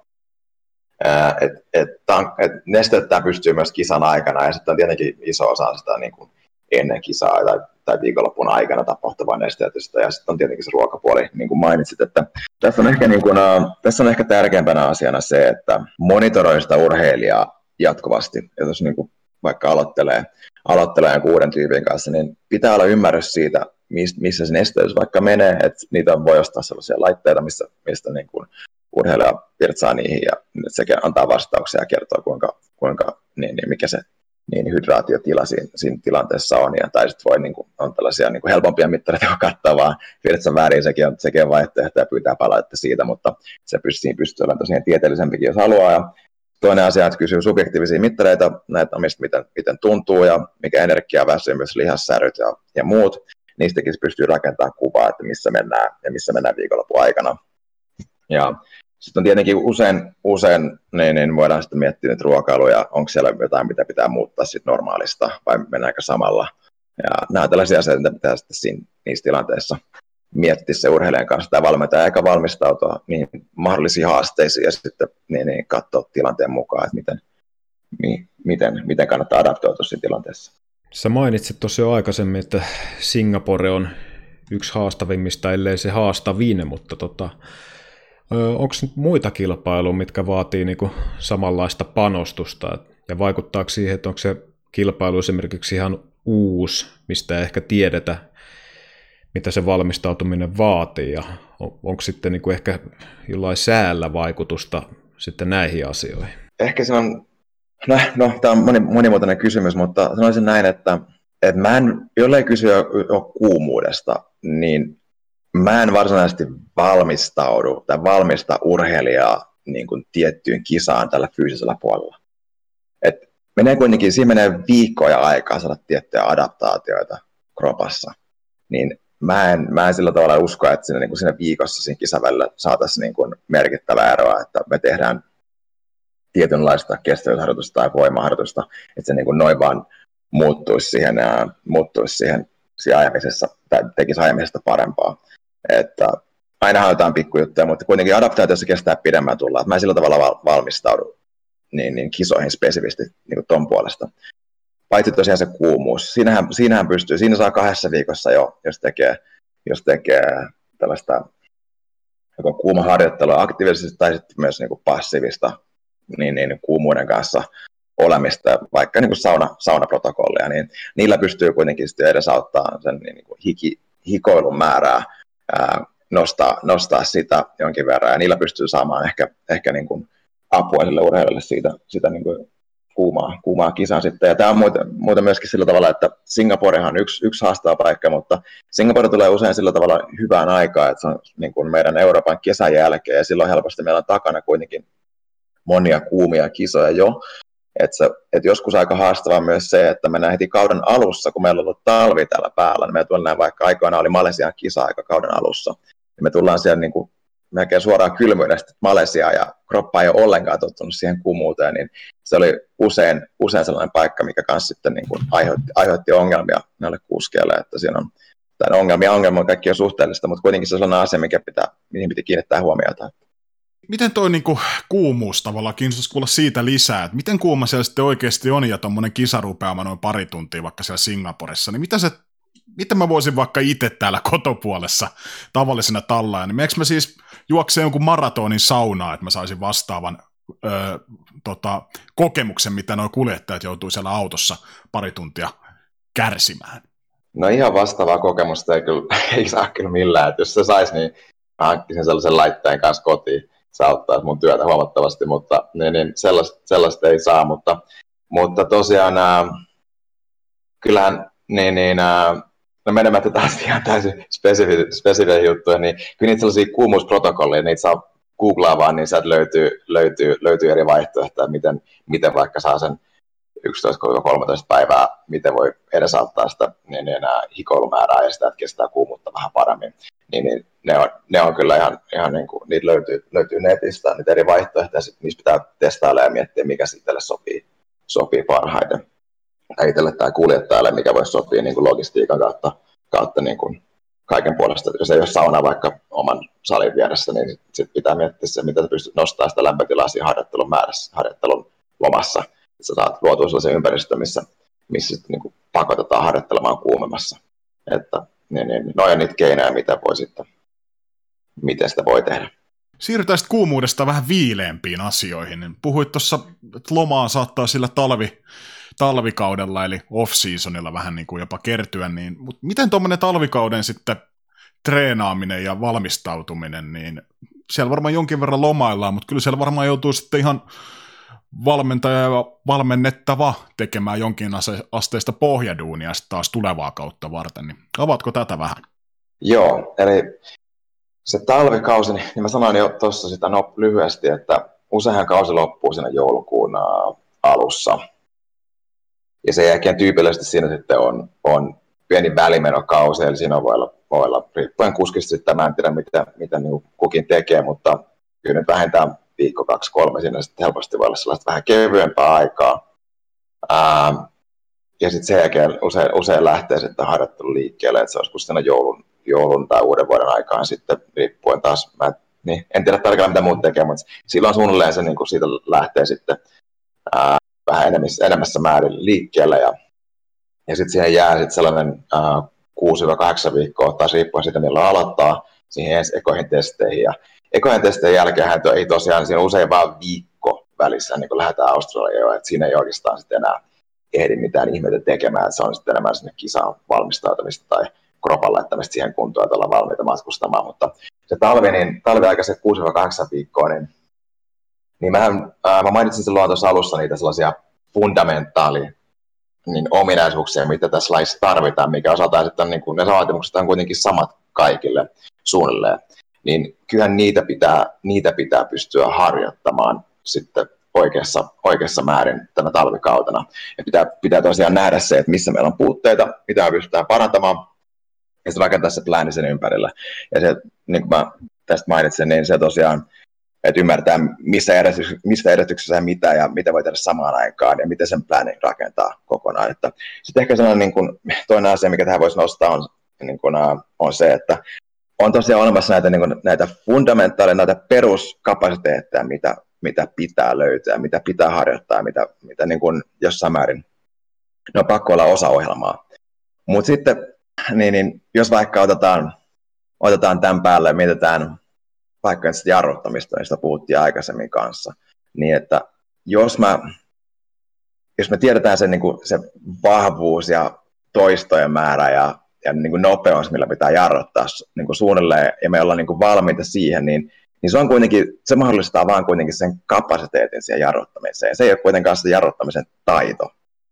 Se taitohan on, on sit sitä, että me, me tunnetaan se auto siinä tilanteessa, me tunnetaan, mitä se niin kuin jarruttaa se niin kuin auton paino liikkuu puolelle toiselle ja me tunnetaan se pito siellä, pito siellä perässä, että miten me tässä, milloin on riittävä, milloin pystytään kuitenkin jo kääntämään autoa, että se auto ei lähde meidän käsistä. Niin se on, niin kuin, tämä on sitä, niin kuin sitä spesifiä hommaa, mutta sitten siinä on niin aika pitkä matka siitä, siitä, tota, siitä, että me tehdään salilla jotain tietynlaista jalkavoimaa, vaikka tehtäisikin oikealla kulmeella vielä, niin se on aika pitkä matka, että se siirtää niin kuin noin vaan siirtyy siihen taitoon. Eli sitten se on niin kuin sen valmentajan, se on sellainen filosofinen juttu, mitä pitää miettiä miss, jokaisessa tilanteessa, joka kapasiteetti, että, että yritetäänkö me jotenkin kehittää sitä taitoa kanssa vai yritetään me vaan tehdä se peruskapasiteetti, että me saadaan se, laitetaan se sille, että se, se kaveri pystyy jarruttamaan sillä tietyllä määrällä, ja että miten vaan se haluaa, vai halutaan myös yrittää vaikka jotenkin laittaa se silta sinne, siihen, siihen taitopuolelle. Tämähän, tämä on sellainen niin kuin, tämä on niin kuin periaatteessa, no englanniksi transfer training on se oikea termi tähän, että miten me saadaan se harjoittelu siirtymään siihen performanssiin, että se oikeasti tukee ja sitten sitten parempi kuljettaja. Se on kuitenkin se koko talven tavoite. Mutta niin, niin ää, tosiaan äh, mun mielestä se on aika, aika haastavaa, mutta samaan aikaan voi miettiä vaikka, tässä on vaikka, jos käyttää esimerkkiä muista lajista, niin joku Ben Johnsonin juoksuohjelma on, hän oli se sataisen sprinteri, niin kyllä siihen kuuluu ihan mieletön määrä kovaa voimaa, maksimivoimaa, ja sitten se, niin jalo, se jalostus tuli vain juoksemalla, että oli vähemmän sitä niin kuin välimallia siinä, että se on niin kuin vähän, vähän samaa mallia, että onko se sitten se, että me halutaan, me halutaan luoda, me itse valmentajana vaikka, mä panostan niihin perusasioihin, ja sitten mä koitan saada hänelle kuskilla niin paljon kuin mahdollista ajopäiviä, vai onko jotain alueita näissä niin kuin vaatimuksissa, mitä me pystytään jollain tavalla niin kuin pääsemään lähemmäs sitä, että me pystytään yhdistelemään, yhdistelemään jotain elementtejä, me päästään lähemmäs niin sitä niin ajo, ajotilannetta, että se oikeasti sitten niin kuin se, mitä me tehdään, se oikeasti niin kuin ollaan, ollaan hyvin lähellä sitä oikeaa ajamista. Ja niin, niin, tämä on ehkä tällainen kysymys, mikä pitää sitten jokaisen valmentajan käydä läpi, kun ne tähän tilanteeseen pääsee, kun nämä on, että mitä ne itse miettii. Että, ja tähän sama asia koskee sitten myös näitä kognitiivisia kautta henkisen puolen asioita. Että, että ne on, sielläkin on erilaisia taitoja, mistä se niin kuin asiat, asiat, mistä ne tulee. Se, on, se, on, se on taito, miten paljon asioita sä pystyt pitämään mielessä samaan aikaan. Se on taito, miten, sä, miten tarkka sä oot. Se on taito, miten, ää, miten sä niin luet, sitä, luet sitä ajamista. Se on, ne on kaikki taitoja, niitä jokaista pystyy kehittämään, mutta se vaan pitää miettiä, että aika aina, aina rajoitetusti, ja pitää ymmärtää se, että miten mä käytän sen ajan parhaiten siihen, että mä saan sen, että oikeasti se, mitä me tehdään, tekee siis kuskista toivottavasti nopeamman kuljettajan kanssa. Tuosta ajasta päästään mukavasti Aasen sillalla aika eroon ja tota, kuinka paljon tota ennakointia vaaditaan ja minkälaisen keinoin sitä aikaeron vaikutusta voidaan minimoida tässä niin sanotulla normaalikaudella varsinkin, kun joudutaan matkustaa ehkä vähän enemmän kuin tällä kuluvalla kaudella? Se on, se on hyvä kysymys ja itse asiassa tämä on, tämä on kaikki kyse suunnittelusta. Tämä aikaeroprojekti, meillähän on, meillä on Hintsassa ollut, oli onnekas, mä sain heti alusta asti erittäin hyvää konsultointia. Meillä on, meillä on sellainen uh, yksi professori Amerikasta, joka on tehnyt monessa paikassa töitä, niin, niin uh, hän on ekspertti tässä unialalla, niin mä sain häneltä paljon oppia silloin alussa. Ja sen jälkeen itse pystynyt modifioimaan niitä plänejä ja tehnyt niin sitten meidän mun, kulje, mun kuljettajan tai urheilijan niin kuin näköiseksi. Ja saanut ne toimimaan tosi hyvin, että koen siinä onnistuneen jo, jossain määrin, mutta niin, niin se on tosiaan kyse kaikki siitä, että saadaan se suunnittelu kohdalle ja taas ehkä toistan itseäni, mutta taas siitä, että me tiedetään, mitä me te- tehdään. Me ymmärretään, että okei, nyt on lento Australia tulossa, katsotaan niitä lentoja ajoissa jo ymmärretään, että hei, mikä lento on kannattava, mikä lento mahdollistaa sen, että me pystytään nukkumaan parhaiten ja se siirtyminen tapahtuu helpoimmalla. Sitten pitää miettiä sen niin viikolla se, että okei, miten sitä sitten ennakoidaan, lähdetään me niin kuin siirtämään kroppaa tähän suuntaan jo jonkin verran, ja se voi tarkoittaa sitten vaikka, että harjoitellaan vähän aikaisemmin, muutetaan ruokarytmit, muutetaan, muutetaan nukkumisrytmit, muutetaan uh, reeni, kaikki, kaikki nämä menee, menee vähän siihen suuntaan, kun tärkeinhän tärkein tekijä siinä niin kuin uuteen aika, aikavyöhykkeeseen siirtämisessä on, on nimenomaan valo. Et, et pitää, pitää vaikka jos haluaa, Australia, jos, jos tehdään se plääni sel, sillä tavalla Australia, että me, me siirrytään vähän niin kuin aikaisemmaksi, herätään aikaisemmin, niin pitäisi olla ylhäällä aikaisemmin ja saada valoa ja herättää, herättää se kroppa kunnolla. Ja sitten toinen asia sitten taas se, että mitä sitten kun tullaan saavutaan Australiaan, niin mitä me silloin tehdään.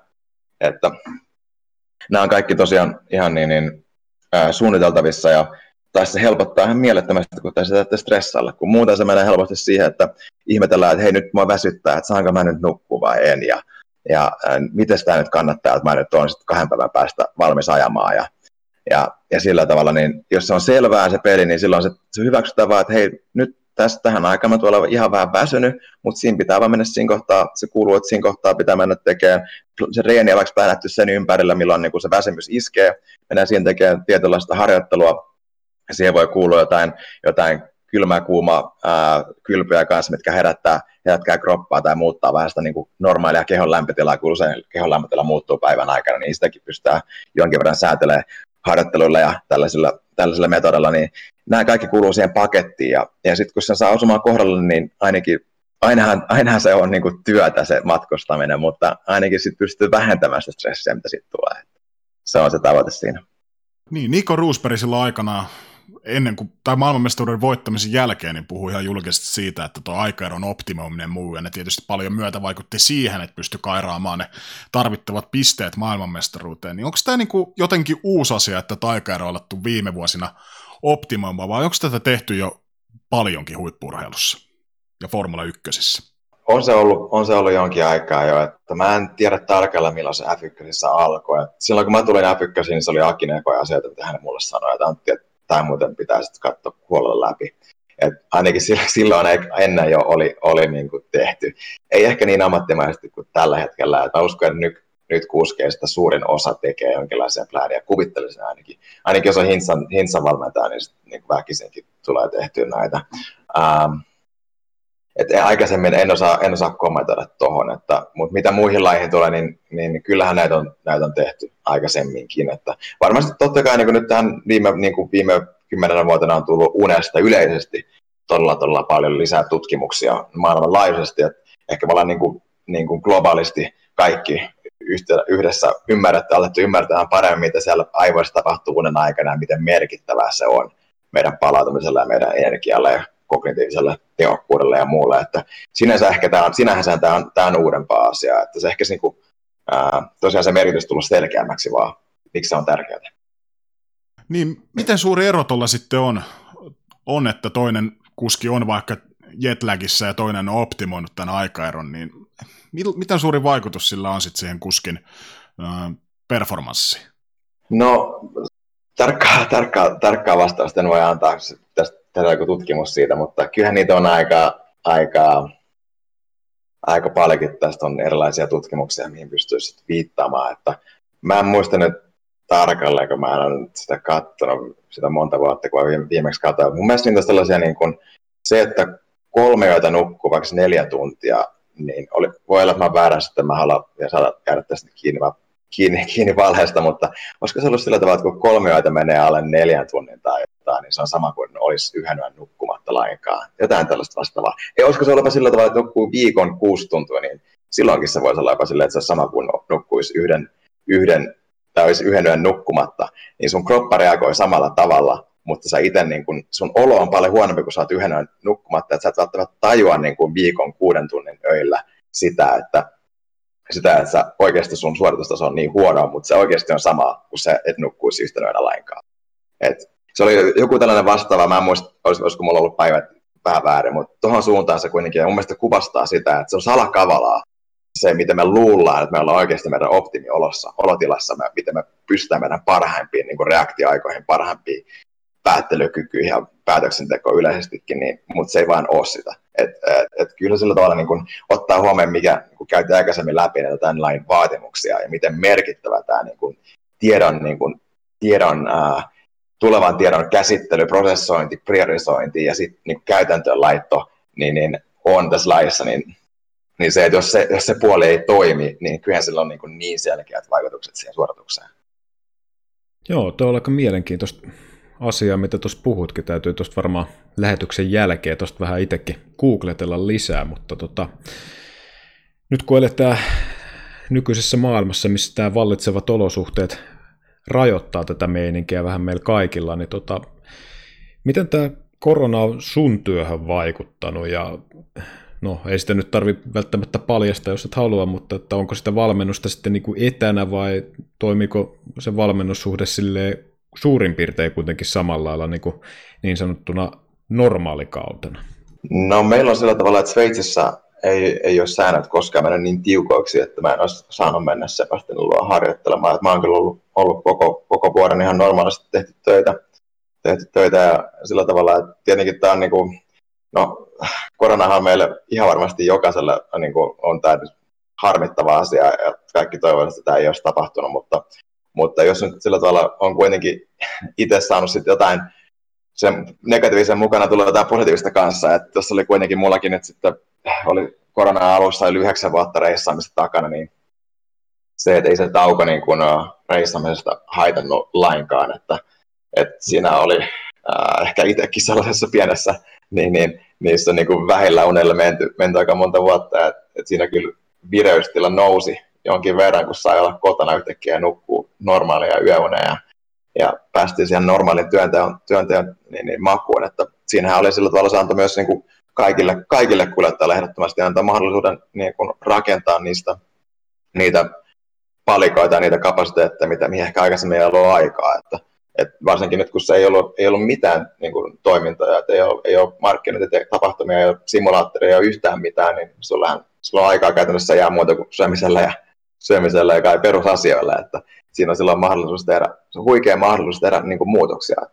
Ja, tota, ehkä niin kuin, en, en ole mitenkään asiantuntija, mutta tässä nyt kun seurannut Ranskan, Ranskan avoimia ja aika moni nuori, nuori tota, pelaaja pelannut tosi hyviä päässyt aika pitkälle, niin vähän niin kuin mietin siinä vaan sitä, että on siis täysin noviset enniksessä, mutta mietin sitä vaan, että olisiko se kuitenkin auttanut se, että se tauko heitäkin tuossa tilanteessa, että se on saanut niin kuin päässyt ei ole, tarttunut, ei ole ollut pakko kisata jatkuvasti, vaan pystynyt oikeasti harjoittamaan niitä peruselementtejä, saamaan ne paremmalle tasolle, ja ne on sitten auttanut sen myötä pääsemään, pääsemään saamaan suorituskykyä myös paremmaksi. Että ihan, ihan veikkaus vaan, mutta, mutta eihän se niin kuin urheilulle ekstra aikaa ei ole koskaan, ei ole koskaan haita, haitaksi. Että. Miten tota, menikö terveempään suuntaan oikeastaan Formula 1 lajina silloin, kun 2019 tuli nämä sääntömuutokset siitä, että kuski ja penkki ja ajokamat pitää painaa vähintään 80 kiloa, niin, ja miten tämä, näkyykö tämä sun työssä jotenkin erilaisena tämä sääntöuudistus? No meillä on mulla sellaisia kuskeja aina, kenellä ei ole se paine ollut sillä tavalla limitillä, että se ei ole sillä tavalla mulla ollut koskaan ihan ajankohtaista, enkä sitten tietenkään osaa, mä en tiedä, tiedä muiden kuskien paineja, mutta kuvittelin totta kai se, että ei se, niin kuin, ei se kivaa ole, että jos sä olet vähän, vähän pidempi kaveri, sulla on pituutta jo aika paljon, niin jos sun niin kuin sen takia sitten pitää, sulla on paino aivan limitillä ja se on niin kuin se niin, niin, viikoittaista työtä, että saadaan se paino, paino pidettyä järkevänä, niin eihän se sitten, niin kuin, ehkä siinä vähän niin kuin tässä laissa menee fokusit väärään paikkaan, että et, tota, niin, niin, siinä se varmasti FIAlta ihan oikea ratkaisu, että he on, he on sen tehnyt näin. Mutta ei ole tosiaan muulla, muulla muuttunut muuttanut sitä mitään. Siirrytään sitten ehkä vähän tuohon uraan ja ehkä siihen tulevaisuuteen.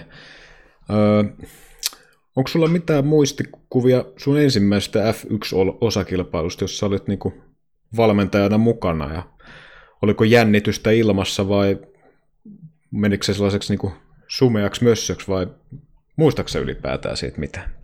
Joo, sehän oli tuota, Sebastian Buemin kanssa Australiassa 2011. Että, uh, no mä koin olevani hyvin valmistautunut, mutta jälkeenpäin voi sanoa, että moni asia olisi ollut tutkia vähän enemmän ennen sitä kisaa. Että, uh, meillä oli ihan hyvä tulos, me tarvittiin olla kymmenensiä silloin, mikä todella siihen aikaan oli, oli ihan hyvä, päästiin pisteelle. Ja, ja, ja uh, kyllä se vähän sillä tavalla ihmetellä, se menee, niin tapahtumien ympärillä se gridi, ää, ollaan, ollaan siinä suoralla ennen kisaa, niin sehän on se on vaan tosi vaikuttava paikka olla. Että aina kun siinä on, niin sitä, sitä niin kuin miettii, että hetkonen, että tässä ollaan kuitenkin ihan, niin kuin, ihan niin kuin hienoilla paikoilla.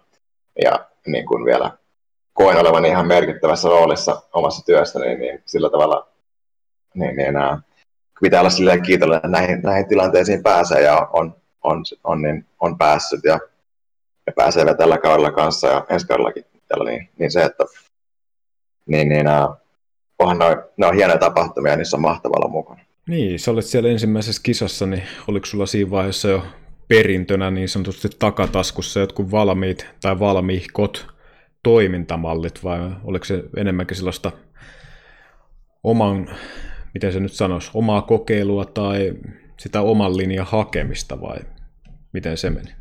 No niin kuin mä sanoin, niin se oli mulle niin kuin F1 uran, uran alku, mutta mä en olisi myöskään ollut kuitenkaan niin kuin mielettömän kokenut myös valmentaja, niin totta kai tässä on ollut kasvukäyrä itsellä myös, itsellä myös kova tässä vuosien aikana.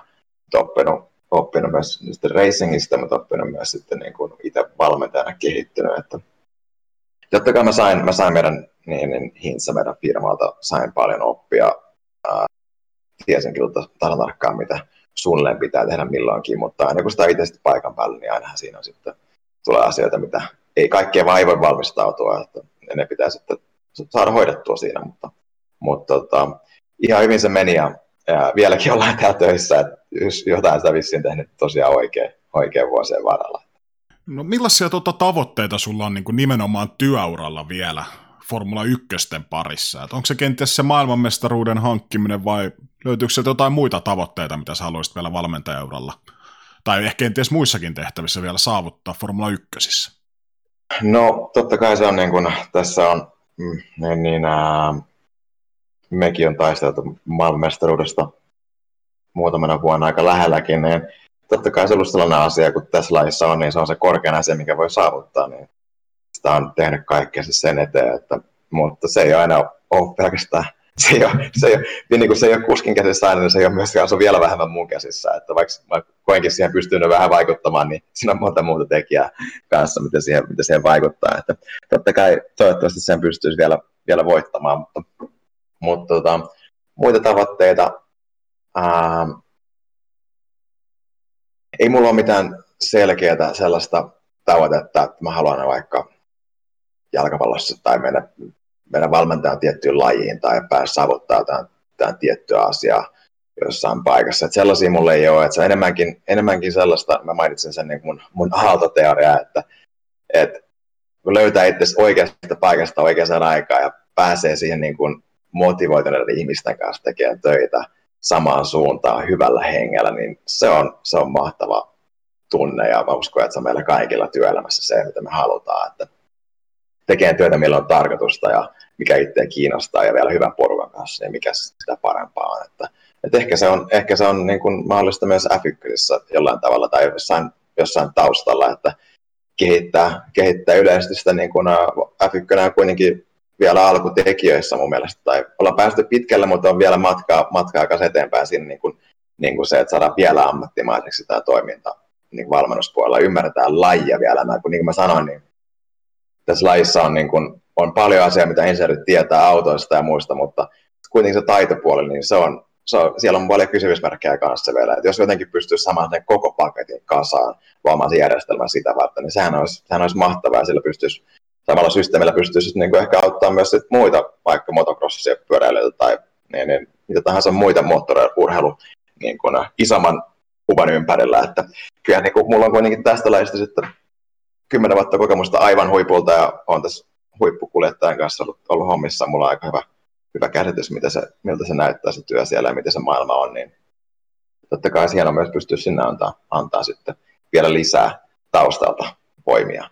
Sä selvästi nautit työstäs, työstäs kun tässä on kuunneltu tätä, tätä sun juttua, niin tota, onko sulla tulevaisuutta varten niin joku päämäärä, että kuinka kauan sä jatkaa? Sä sanoit, että kymmenen kautta on takana, niin onko vielä kenties kymmenen kautta edessä vai meetkö ihan vaan kausi kerrallaan eteenpäin? Mä menen aika kausi kerrallaan eteenpäin, että, että tota, en mä sanotaan näin, että mä mietin ekan kahden, kolmen vuoden, tai kahden vuoden kohdalla mietin jo, että, että, että, tota, en tiedä kuinka kauan tässä mennään, mutta sitten yhtäkkiä vieläkin ollaan täällä, että totta kai mulla on vähän rooli, rooli muuttunut kanssa, aloitin Sebastianin kanssa ja, ja muuta, että se kanssa auttaa. Et sehän on se, se ympäristö, mikä siinä on se tärkeä, niin kuin mä sanoin, niin että se on ihmisiä ympärillä, kenen kanssa ää, tuntee, että mennään eteenpäin ja itsellä on niin kuin merkitys siinä omassa työssään. Merkitys ja autonomia, nehän on kaksi tärkeintä tällaista työmotivaattoria, niin ne on, ne on, ne on mukana. Niin, ää,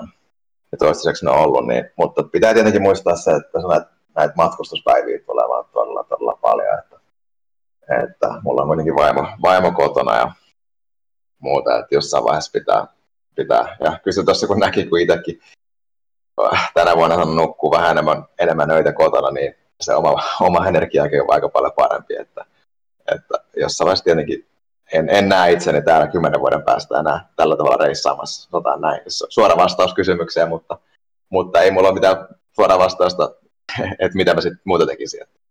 Et ehkä se on se jotenkin sinne, niin, niin, yksi vaihtoehto on ehdottomasti se, että jotenkin jos pystyisi vamasta vielä parantamaan tosiaan sitä moottoriurheilukonseptia ja parantaa, parantaa sitä kautta, mitä siellä tehdään sillä puolella. Onko sinulla sitten niin kuin omassa elämässä jotain sellaista mahdollisesti ultimaattista haastetta tai haavetta, mikä voisi joskus sitten tämän nykyisen työuran jälkeen niin kuin lähteä havittelemaan. Mä en tiedä, mikä esimerkki sellainen voisi olla. Ehkä Mount Everestille kiipeäminen tai joku vastaava. Löytyykö sinulta sellaisia mitään mielestä? No mä oon aika, mä oon aika tylsä tyyppi, että, että mä tykkään mun arjesta, arjesta vaan niin paljon, että, että mä nautin, mä nautin mun, mun työnteosta ja mä nautin mun uh, vaimon kanssa olemisesta, mä nautin, nautin mun vapaa-ajan, vapaa-ajan tekemisestä ja, ja että täällä pääsee, täällä on kuitenkin, no kaikki tykkää eri asioista, mutta mulla ainakin tämä Sveitsi on, täällä, tämä alue täällä on aivan fantastista, että täällä pääsee maastopyöräilemään ja laskemaan ja tekee vähän mitä vaan ja et sillä tavalla elämänlaatu on mulla tosi, tosi hyvää, että niin, niin et ei mulla ole sellaisia niin kuin ultimaattisia tavoitteita. Mä, teen, mä pyrin tekemään niitä asioita, mitä, mistä tykkää ja sitten mä kuitenkin teen intohimolla ja aivan täysillä mitä mä vaan, kaikki, mitä musta lähtee ja sitten mä uskon, että se tulee viemään mut siihen paikkaan, mikä sitten mulle, mulle on hyvä, hyvä paikka. Että, että on tietenkin, niin mua kiinnostaa eri, laje, eri lajit sillä tavalla että kanssa, että, että, mutta, mutta ei sitä, kaikki, kaikki niin vähän on kuitenkin omissa käsissä, että on, on samaan aikaan paljon, mutta samaan aikaan vähän omissa käsissä. Että en mä, vaikka mä miten olisin yrittänyt, niin mä luultavasti en olisi sattunut päästä, päästä tähän rooliin, missä mä nyt olen. Että siinä on niin paljon sattumaa mukana, että, että johonkin pääsee aina, mutta se, että mihin pääsee, niin se on, se on sitten niin monesta tekijästä kiinni. Mutta sitten taas, jos aina, aina kun yrittää täysillä, niin, niin silloin kyllä sitä jostain hyvästä paikasta itseänsä löytää. Että se on ehkä tällainen niin kliseinen, kliseinen vastaus tähän kysymykseen, mutta tähän mä uskon kuitenkin. Niin, se on aika positiivinen elämän asenne ehkä. Tota, sä sanoit, että kun päädyit lajin pariin, ei ollut oikeastaan mitään racing-taustaa, mutta onko sulla tässä nyt kymmenen vuoden aikana niin tota, herännyt vähän jotain kipinä ajamiseen? Oletko esimerkiksi itse päässyt ajamaan Formula 1? Ja jos oot päässyt, niin millainen kokemus se oli? En ole päässyt ajamaan, en ole päässyt ajamaan mutta mä oon ollut tota, siinä niin kuin, uh, two-seaterissa, eli siinä missä niin kuin on kaksi henkeä. Että, ää, siellä, tota, mä pääsin Monsassa Zolt Baumgartner ajo, ajo sitä autoa. Se oli silloin, kun tämä Liberty osti, osti oikeudet ja ne järjest, alkoi järjestää taas näitä, niin näitä show-ajoja siellä näille faneille. Varmaan, varmaan siihen vetään maksamalla normaalisti pääsee, mutta mä satuin pääsemään siihen ilmatteeksi, ilmatteeksi mukaan. Ja, ja olihan se aivan mahtava kokemus. Et eihän se ollut kuin muutama kierros, varmaan kaksi-kolme kierrosta, kaksi kierrosta me tarvittiin mennä kovaa, niin niin, ja sä, oot vielä siinä takana, että et käytännössä niin kuin, kunnolla näe mitään, kun sä oot sen kuskin takana, mutta se, mikä oli kaikkein vaikuttavinta, niin kyllä se on se jarrutus, että et, tietenkin se tosiaan, niin kuin mä sanoin, niin mä oon sen kuskin takana, niin mä en näe tarkalleen, niin kuin mä en osaa ennakoida, sen ekaan kurvi, en osaa ennakoida lainkaan, että milloin se jarruttaa, niin se on aikamoinen, aikamoinen tykki, tykki tulee yhtäkkiä. Niin, niin, itse olin tyytyväinen, että mulla oli vyöt, vyöt kireellä, et, tota, ne jarrojen tehokkuus on tota, aivan uskomatonta. Et, tota, et, niin, niin, ää, niin kurveihin tietenkin Monsassa niitä nyt ei niin monta olekaan, mutta ei se, ei se niihin ainoa siinä tietenkään täysillä sitten tuolla autolla, mutta, mutta tosiaan jarrutus on, on tosi vaikuttavaa. Toivottavasti päädytty joskus jotenkin, jotenkin koittamaan. Toi on toi kaksipaikkaiset ja yksipaikkaisetkin formula-autot, niin tota, Öö, siellä ei hirveän moni ole päässyt niihin kyytiin, että harvoille ja valituille sitä herkkua tarjoillaan, mutta tota, toivottavasti päästään joskus itsekin, itekin niihin puikkoihin ja karkeloihin, mutta tota, sun uralla on varmaan noit hyviä, hyviä muistoja paljon, mutta tota, osaat sä mainita ehkä yhden parhaan tai kaksi tai kolme niistä parhaimmista muistoista, mitä sulla on tältä Formula 1-uran uralta jäänyt mieleen? Paras muisto, no ehkä, ehkä yksi parhaimmista ehdottomasti on, on tosiaan meidän eka voitto Ferrarin kanssa. Että mä tosiaan menin sinne, niin kun, se oli mulle meidän yhteinen projekti Sebastianin kanssa, että Red Bullilla mä tulin kuitenkin hänen niin kuin valmiiseen pakettiin, että Ferrarilla me mentiin yhdessä, tutustuttiin ihmis, ihmisiä yhdessä ja, ja tehtiin kaikki se koko alku siinä yhdessä ja sitten päästiin sitten silloin Malesiassa jo voittamaan, mikä oli niin kuin vastoin odotuksia, koska kuitenkin se vuosi aikaisemmin silloin Ferrari ei ollut, ei ollut niin kilpailukykyinen, että se pääsi voitosta taistelemaan, niin päästiin kuitenkin niin nopeasti voittamaan, niin ja sitten vielä kokemaan niin kuin siinä se, se niin, mistä mainitsinkin, se Ferrarin työntekijöiden kansallislaulun laulaminen ja, ja siinä olen mukana, niin se oli kyllä niin, niin, hieno kokemus, että niin, niin, se intohimo, mikä siinä sitten on, on mukana heillä, niin ää, on se aivan fantastista. Että, se on ehdottomasti yksi, mitä, mitä en tule unohtamaan. Ja, ja no sitten on, niin kuin, kyllä mä tähän niin kuin nostaisin myös sen, että mulla on ollut mun mielestä niin kuin, tosi mielenkiintoisia ja niin kuin, mahtavia tyyppejä mun, mun valmennettavina, että niin kuin ne, niin kuin, taas puoliksi tylsä vastaus, mutta niin, niin se, että kyllä ne, niin kuin ne päivittäiset onnistumiset myös työssä, työssä niin et, ne, on, ne on vaan hienoja ja, ja se, että mennään eteenpäin yhdessä samaan suuntaan ja saatetaan onnistumaan, niin kuin onnistumaan siinä, että saadaan paljon työtä tehtyä ja sitten päästään eteenpäin. Ihan se kehitys vaan, kehitys on kivaa. Että, et, tota, se on sellainen, mistä, mistä ei, mikä ei koskaan mun mielestä muutu tylsäksi. Että, että se on sellainen niin kuin perusasia. Onhan niitä sitten niin kuin kaikenlaisia niitä kisoja ollut, ollut monia, että on niitä voittaminen ei ole koskaan, ei ole koskaan epämukavaa, että aina se on kiva, kiva voittaa. Että, mutta ei se aina, ei se aina niistä käy. Että kyllä joskus, joskus myös ne huonommat kokemukset, jos ei mene niin hyvin, niin kyllä nekin opettaa, niin niistäkin voi olla, nekin voi olla yhtä lailla nostattavia kuitenkin. Niin, löytyykö sieltä sitten niitä epämukavia muistoja, esimerkiksi joku, kil, löytyykö joku kilpailu, minkä sä haluaisit mieluusti unohtaa, tai oot jo kenties mahdollisimman hyvin koittanut unohtaa, milloin kaikki on ehkä mennyt niin kuin strömsössä?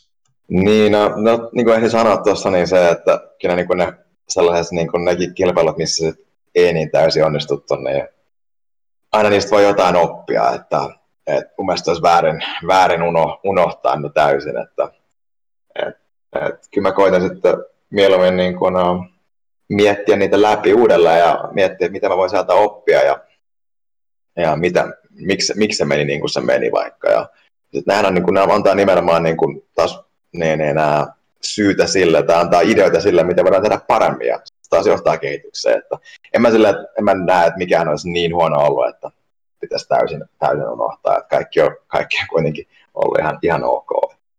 Että, tota, ei, ei voi valittaa.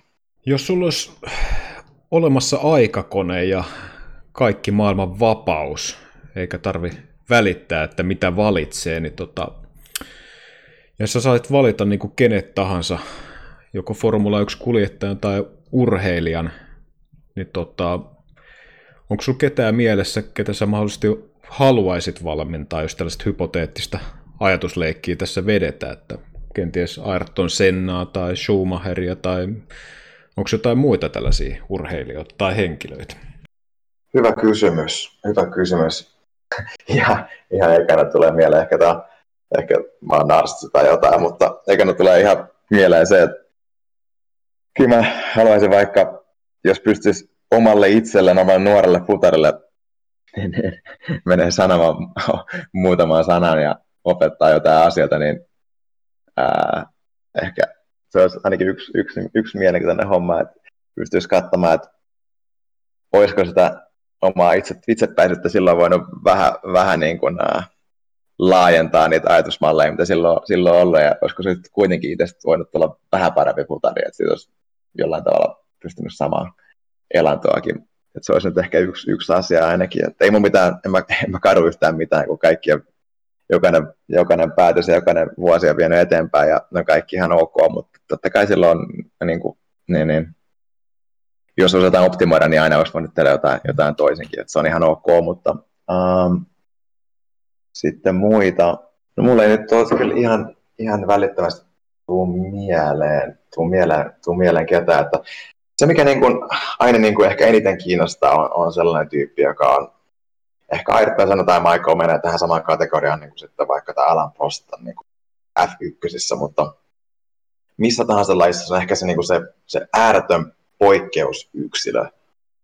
Niin se, että päästä näkemään läheltä, että miksi se niin kuin menestyy ja miksi se voittaa ja mikä siitä tekee niin erikoisen, niin, niin sellaiset tyypit on niin kuin kiinnostavia. Ja tietenkin se on mulla ollut mahtavaa, että ne, ne, ne, Sebastian on voittanut neljä kertaa mestaruuden ja valittu myös maailman parhaaksi urheilijaksi, että sinänsä niin kuin, mä, niin kuin, en mä häntä niin kuin, mä pidän häntä, häntä, häntä niin kuin normaalina ihmisenä, että mä, niin, niin, ei sinänsä, niin mä häntä mitenkään kai kunnioita, mutta en mä niin kuin mitään, ei mitään idoliasemaa ole, mutta niin kuin se, että pitää niin kuin, uh, olla mahtavaa totta kai nähdä, miten, miten hän, hän sitten, niin kuin, uh, mikä hänestä tekee niin spesiaalia, miksi se on niin kuin, ollut, ollut näin lähellä itse sit tekemässä töitä töitä sen eteen, että pystytään jatkamaan sitä menestystä. Ja, ja se on ollut myös mahtavaa. Tällaiset tyypit on niin kuin niitä parhaita asiakkaita.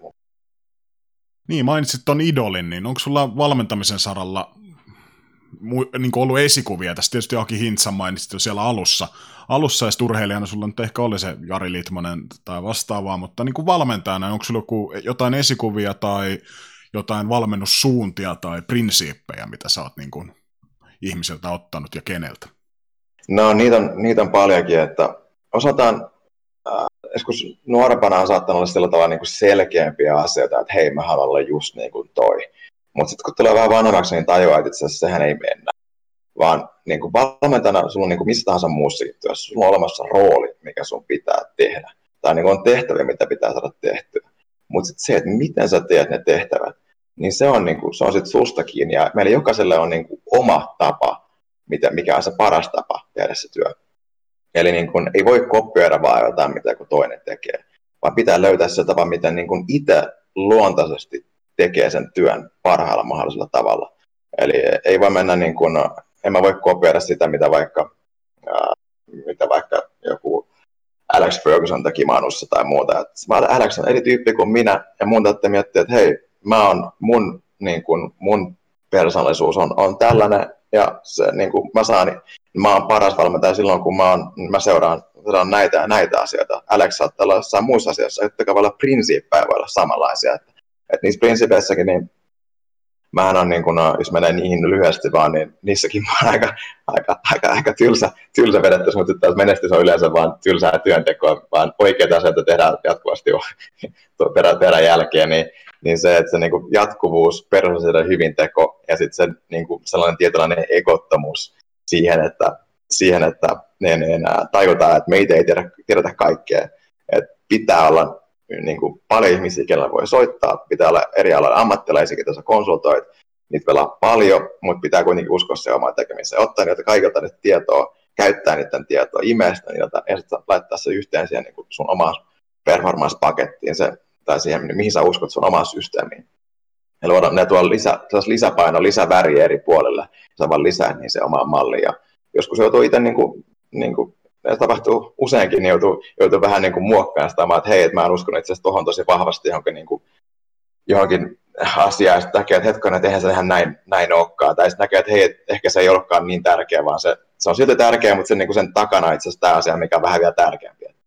Et se on sellaista niin kuin jatkuvaa, jatkuvaa kehitystyötä, että, että niin, niin, ää, no Putisalta, jos niin nimiin pitää mainita, niin Alex Ferguson on ehdottomasti yksi, yksi tyyppi sellainen, vaan mitä hän pystyi saamaan aikaan, oli tosi vaikuttavaa, ja sama Arsen Wenger jossain vaiheessa Arsenalissa, mä en tunne heitä kumpaakaan, joskus on sanotaankin, että parempi kuin ei tapaa idoleita, että muuten pettyy aina, että se luultavasti, luultavasti on heidänkin tapauksessa näin, vaikka ei se mitään vikaa, mutta usein se vaan, usein se vaan on näin, ihmiset ei ole koskaan niin hyviä kuin itse kuvittelee. Niin aina niistä löytyy vaan niitä ihmisyyden piirteitä, me kaikki tehdään virheitä. Että ne on sellaisia, ja, ja nyt ihan viime aikoina täytyy myöntää, että mä katsoin sen pelikirjan Netflixissä, niin siellä on se niin, niin Patrick Moratuklu, vai mikä se nimi, miten se sukunimi sanotaan, niin mä tykkäsin tosi paljon hänen ajatuksista, että se on, sen voi katsoa Netflixistä sen, sen jakson, niin oli ainakin mulle tosi vaikuttava kaveri. En ole tavannut häntäkään, mutta ne, ne, tällainen viimeaikainen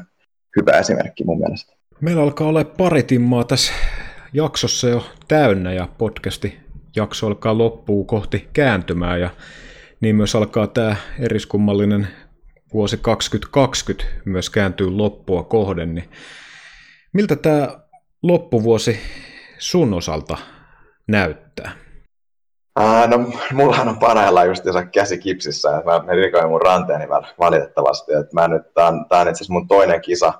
Mulla jää Venäjän kisa väliin ja nyt jää myös tää Saksan kisa, kisa väliin valitettavasti tämän takia, että mulla ei mä pysty käyttämään toista kättä lainkaan. Niin tosiaan katson tämän viikonlopun täältä niin, niin kotisohvalta vielä, kun ei siellä radalla olisi paljonkaan apua. Ää, mutta tota, muuten, niin tässä on kisoja vielä ja niin, niin ää, aina kun on kisa, niin aina on opittavaa, että sinne mennään tekemään parhaimmillaan. Niin, niin ää, katsomaan, valmistella asioita ensi vuodelle. Että, et ei siinä, niin, niin, jokainen, jokainen taas kliseinen, kliseinen kommentti, mutta jokainen viikonloppu on tällainen mahdollisuus oppia, oppia jotain ja vähän muokata taas sitä omaa ajattelua ja, tai laittaa käytäntöön jotain, jotain asioita, että saada asiat vielä vahvemmiksi. Et niin ne pitää mun mielestä ne viikonloput nähdä, että päästään, päästään eteenpäin. Meidän tota kysymyspatteristo alkaa olla tässä vaiheessa aika lailla loppu, niin onko, nouseeko nyt sulla mieleen jotain, mitä me ei oltaisi osattu kysyä, joku kysymys tai aihe, aihe, mitä sä haluaisit vielä ehkä nostaa tässä jakson loppupuolella esille? Et ei edes mitään, että ollut tosi, tosi mahtava jutella teidän kanssa ja toivottavasti tuossa oli, tuli jotain mielenkiintoista infoa, infoa teille ja kuulijoille kanssa. Sitten on jotain apua tai jos se oli mielenkiintoista, niin kiva, kiva näin. Se tekee mut onnelliseksi se kanssa. No ehdottomasti tuli pari tuntia todella mielenkiintoista asiaa ja semmoisia juttuja, mitä niin kuin tämmöinen tavallinen Formula 1 fani, vaikka kuinka intohimoinen onkin, niin ei tavallaan ikinä olisi voinut ehkä aatella. aatella niin millaisia terveisiä, se terveisiä sulla on meidän kuuntelijoille vai onko sellaisia? terveisiä siis kuuntelijoita pitäisi olla. tota, ää, no sanoisin sen verran vaan, että mä en ollut, mä en ollut sillä tavalla, mulle niin kuin mä sanoin, ei ollut racing-taustaa, että et, et se on, mutta mä oon tässä vuosien varrella oppinut kyllä arvostamaan ja näkemään, miten mahtava laji tämä on, tämä F1 ja yleisestikin moottoriurheilu, että se on niin hieno, monimuotoinen laji, missä on monta tekijää, mitkä on aivan viimeisille, viimeisimmilleen viety.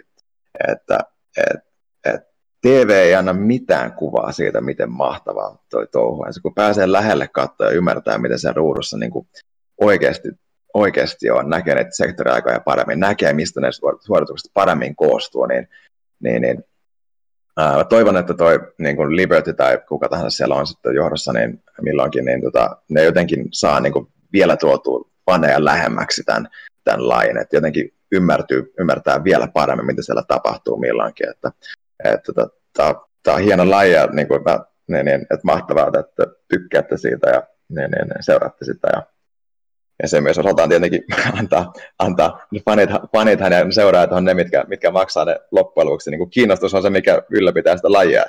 Että, et, et se on myös tuonut mulle työn, että, ja kaikille kuskeille työn. Että, et, tota, niin, niin, ää, että on ollut mahtavaa olla siellä mukana. Ja, ja jatketaan, jatketaan kaikki sen lain arvostamista. Ehkä tällainen loppukaneetti. Jos nyt meillä jollakin kuuntelijoista heräsi kiinnostus enemmänkin niin kuin Hintsa-performanssin tai esimerkiksi sun touhuihin, niin mitä kautta saa lisätietoa tai mitä kautta voi ottaa yhteyttä sitten? Ää, no, meillähän on hintsa.com on toi nettisivu, meillä on Helsingissä myös toimisto, niin siellä, siellä tota, jos meidän niin kuin Hintsan palveluita on, tai niihin on kiinnostunut, niin sinne ehdottomasti ottamaan yhteyttä. Ja meillä taitaa olla, onko se Hintsa Performa, mikähän se hashtag on, totta kai Instagramissa ja ja sitten varmaan LinkedInissä ja Twitterissä kanssa. ää, varmaan Facebook kanssa siellä lisäksi vielä, niin löytyy sieltä ja pystyy myös seuraamaan, seuraamaan sitten, ja meillä on siellä usein myös Hitsan nettisivuilla sitten, missä on vapaita työpaikkaa, niin löytyy, löytyy niitä kanssa, tai sitten voidaan tosiaan näitä palveluita kysellä. Ja mä ite, mulla itsellä on, mä en ole, mä en ole kovinkaan aktiivinen, aktiivinen sosiaalisessa mediassa, mutta mä itse asiassa niin kuin pari kuukautta sitten aloitin kyllä Instagramin, mutta en, en mä sitä kunnolla, en, mä sitä, en voi sanoa, että tekisin sitä kunnolla, se jotenkin tuntuu, että se ei ole, se ei ole kuitenkaan ihan mun juttu, mutta kyllä mä, kyllä mä siellä oon ja kyllä mä jossain jotain kuitenkin koitan silloin tällöin laittaa tätä mun, mun omaa touhua, että mitään Sebastianista sieltä ei löydä kyllä yhtään, yhtään mitään, että se ei ole mikään paljastus, paljastuspaikka, mutta se on mun omaa valmennustoimintaa, jotain, jotain siellä on sitten ehkä siihen liittyvät katsotaan, jos mä pystyn vielä jatkossa tekemään, tekemään vähän enemmän, mutta sinne nyt, sieltä ainakin saa kiinni. Et se, on, se on nyt vaihtoehto. Joo, ja tuossa täytyy sen verran lisätä tuossa myös YouTubesta teidän tai Hintsa Performancen videoita löytyy. Itse on ainakin niitä tuossa kyttäily, ja tota, siellä on tosi mielenkiintoista juttua, pääosin englanniksi, mutta tota, yhtä kaikki, niin jos jotain kiinnostaa, niin kannattaa ne ainakin käydä katsomassa läpi. Joo, ja sitten on tietenkin myös se, se Akin se kirjahan, se on ihan fantastinen se, se voittamisen anatomia, että se on, sehän myy, on myynyt Suomessa tosi paljon muutenkin jo, että se on ollut tosi kysytty ja niin kuin mullekin ollut sillä tavalla niin kuin osaltaan, mähän on näiden asioiden kanssa tekemisissä päivittäin, niin on ollut sillä tosi mahtava, tai itse aina unohtaa vielä niiden merkityksen sitten, että kuinka merkittäviä ne voi olla monelle, monelle tyypille, niin ää, ja mulla on moni kaverikin kaveri tullut sanomaan, että hei, että se oli ihan mahtava se kirja, ja vaikka mä en ole mitään sanonut kirjasta, niin tulee tull, tulee mulle oma-aloitteisesti sanomaan siitä, niin se on ollut kyllä tosi, tosi, tosi hienoa, että se on, se on auttanut moni ihmisiä, ja niin, niin, aina tekee, tekee sillä tavalla, vaikka mä en itse siinä, itse siinä sen kirjan ei ole mitenkään niin kuin, niin, niin, vaikka mä siellä itse asiassa kiitoksissa seison, seison itsekin ja mulla siellä on kuviikin musta takana, niin, niin mä en ole kuitenkaan, en ollut mitenkään iso senkin tekemisessä, mutta totta kai kiva, että niin kuin, tämä meidän, meidän niin kuin työ Hintsassa niin kuin auttaa ihmisiä, että se on se hienoa, että se missio, että siitä on jotain iloa. Nyt on pari tuntia takana, niin laitetaan tämän erikoissikaanin osalta niin pillit pussiin. Kiitos ensinnäkin Antti sulle, että jaksoit tulla ja viitsit tulla meidän vieraaksi. Vieraaksi arvostan tätä todella suuresti ja kiitos kaikille kuuntelijoille, jotka jakso kuunnella tänne asti. Tänne asti ja tota, meikäläisen puolesta ei mitään muuta kuin kiitos ja morbidelli. Suuret kiitokset kanssa, teille kanssa, että oli mahtavalla mukana.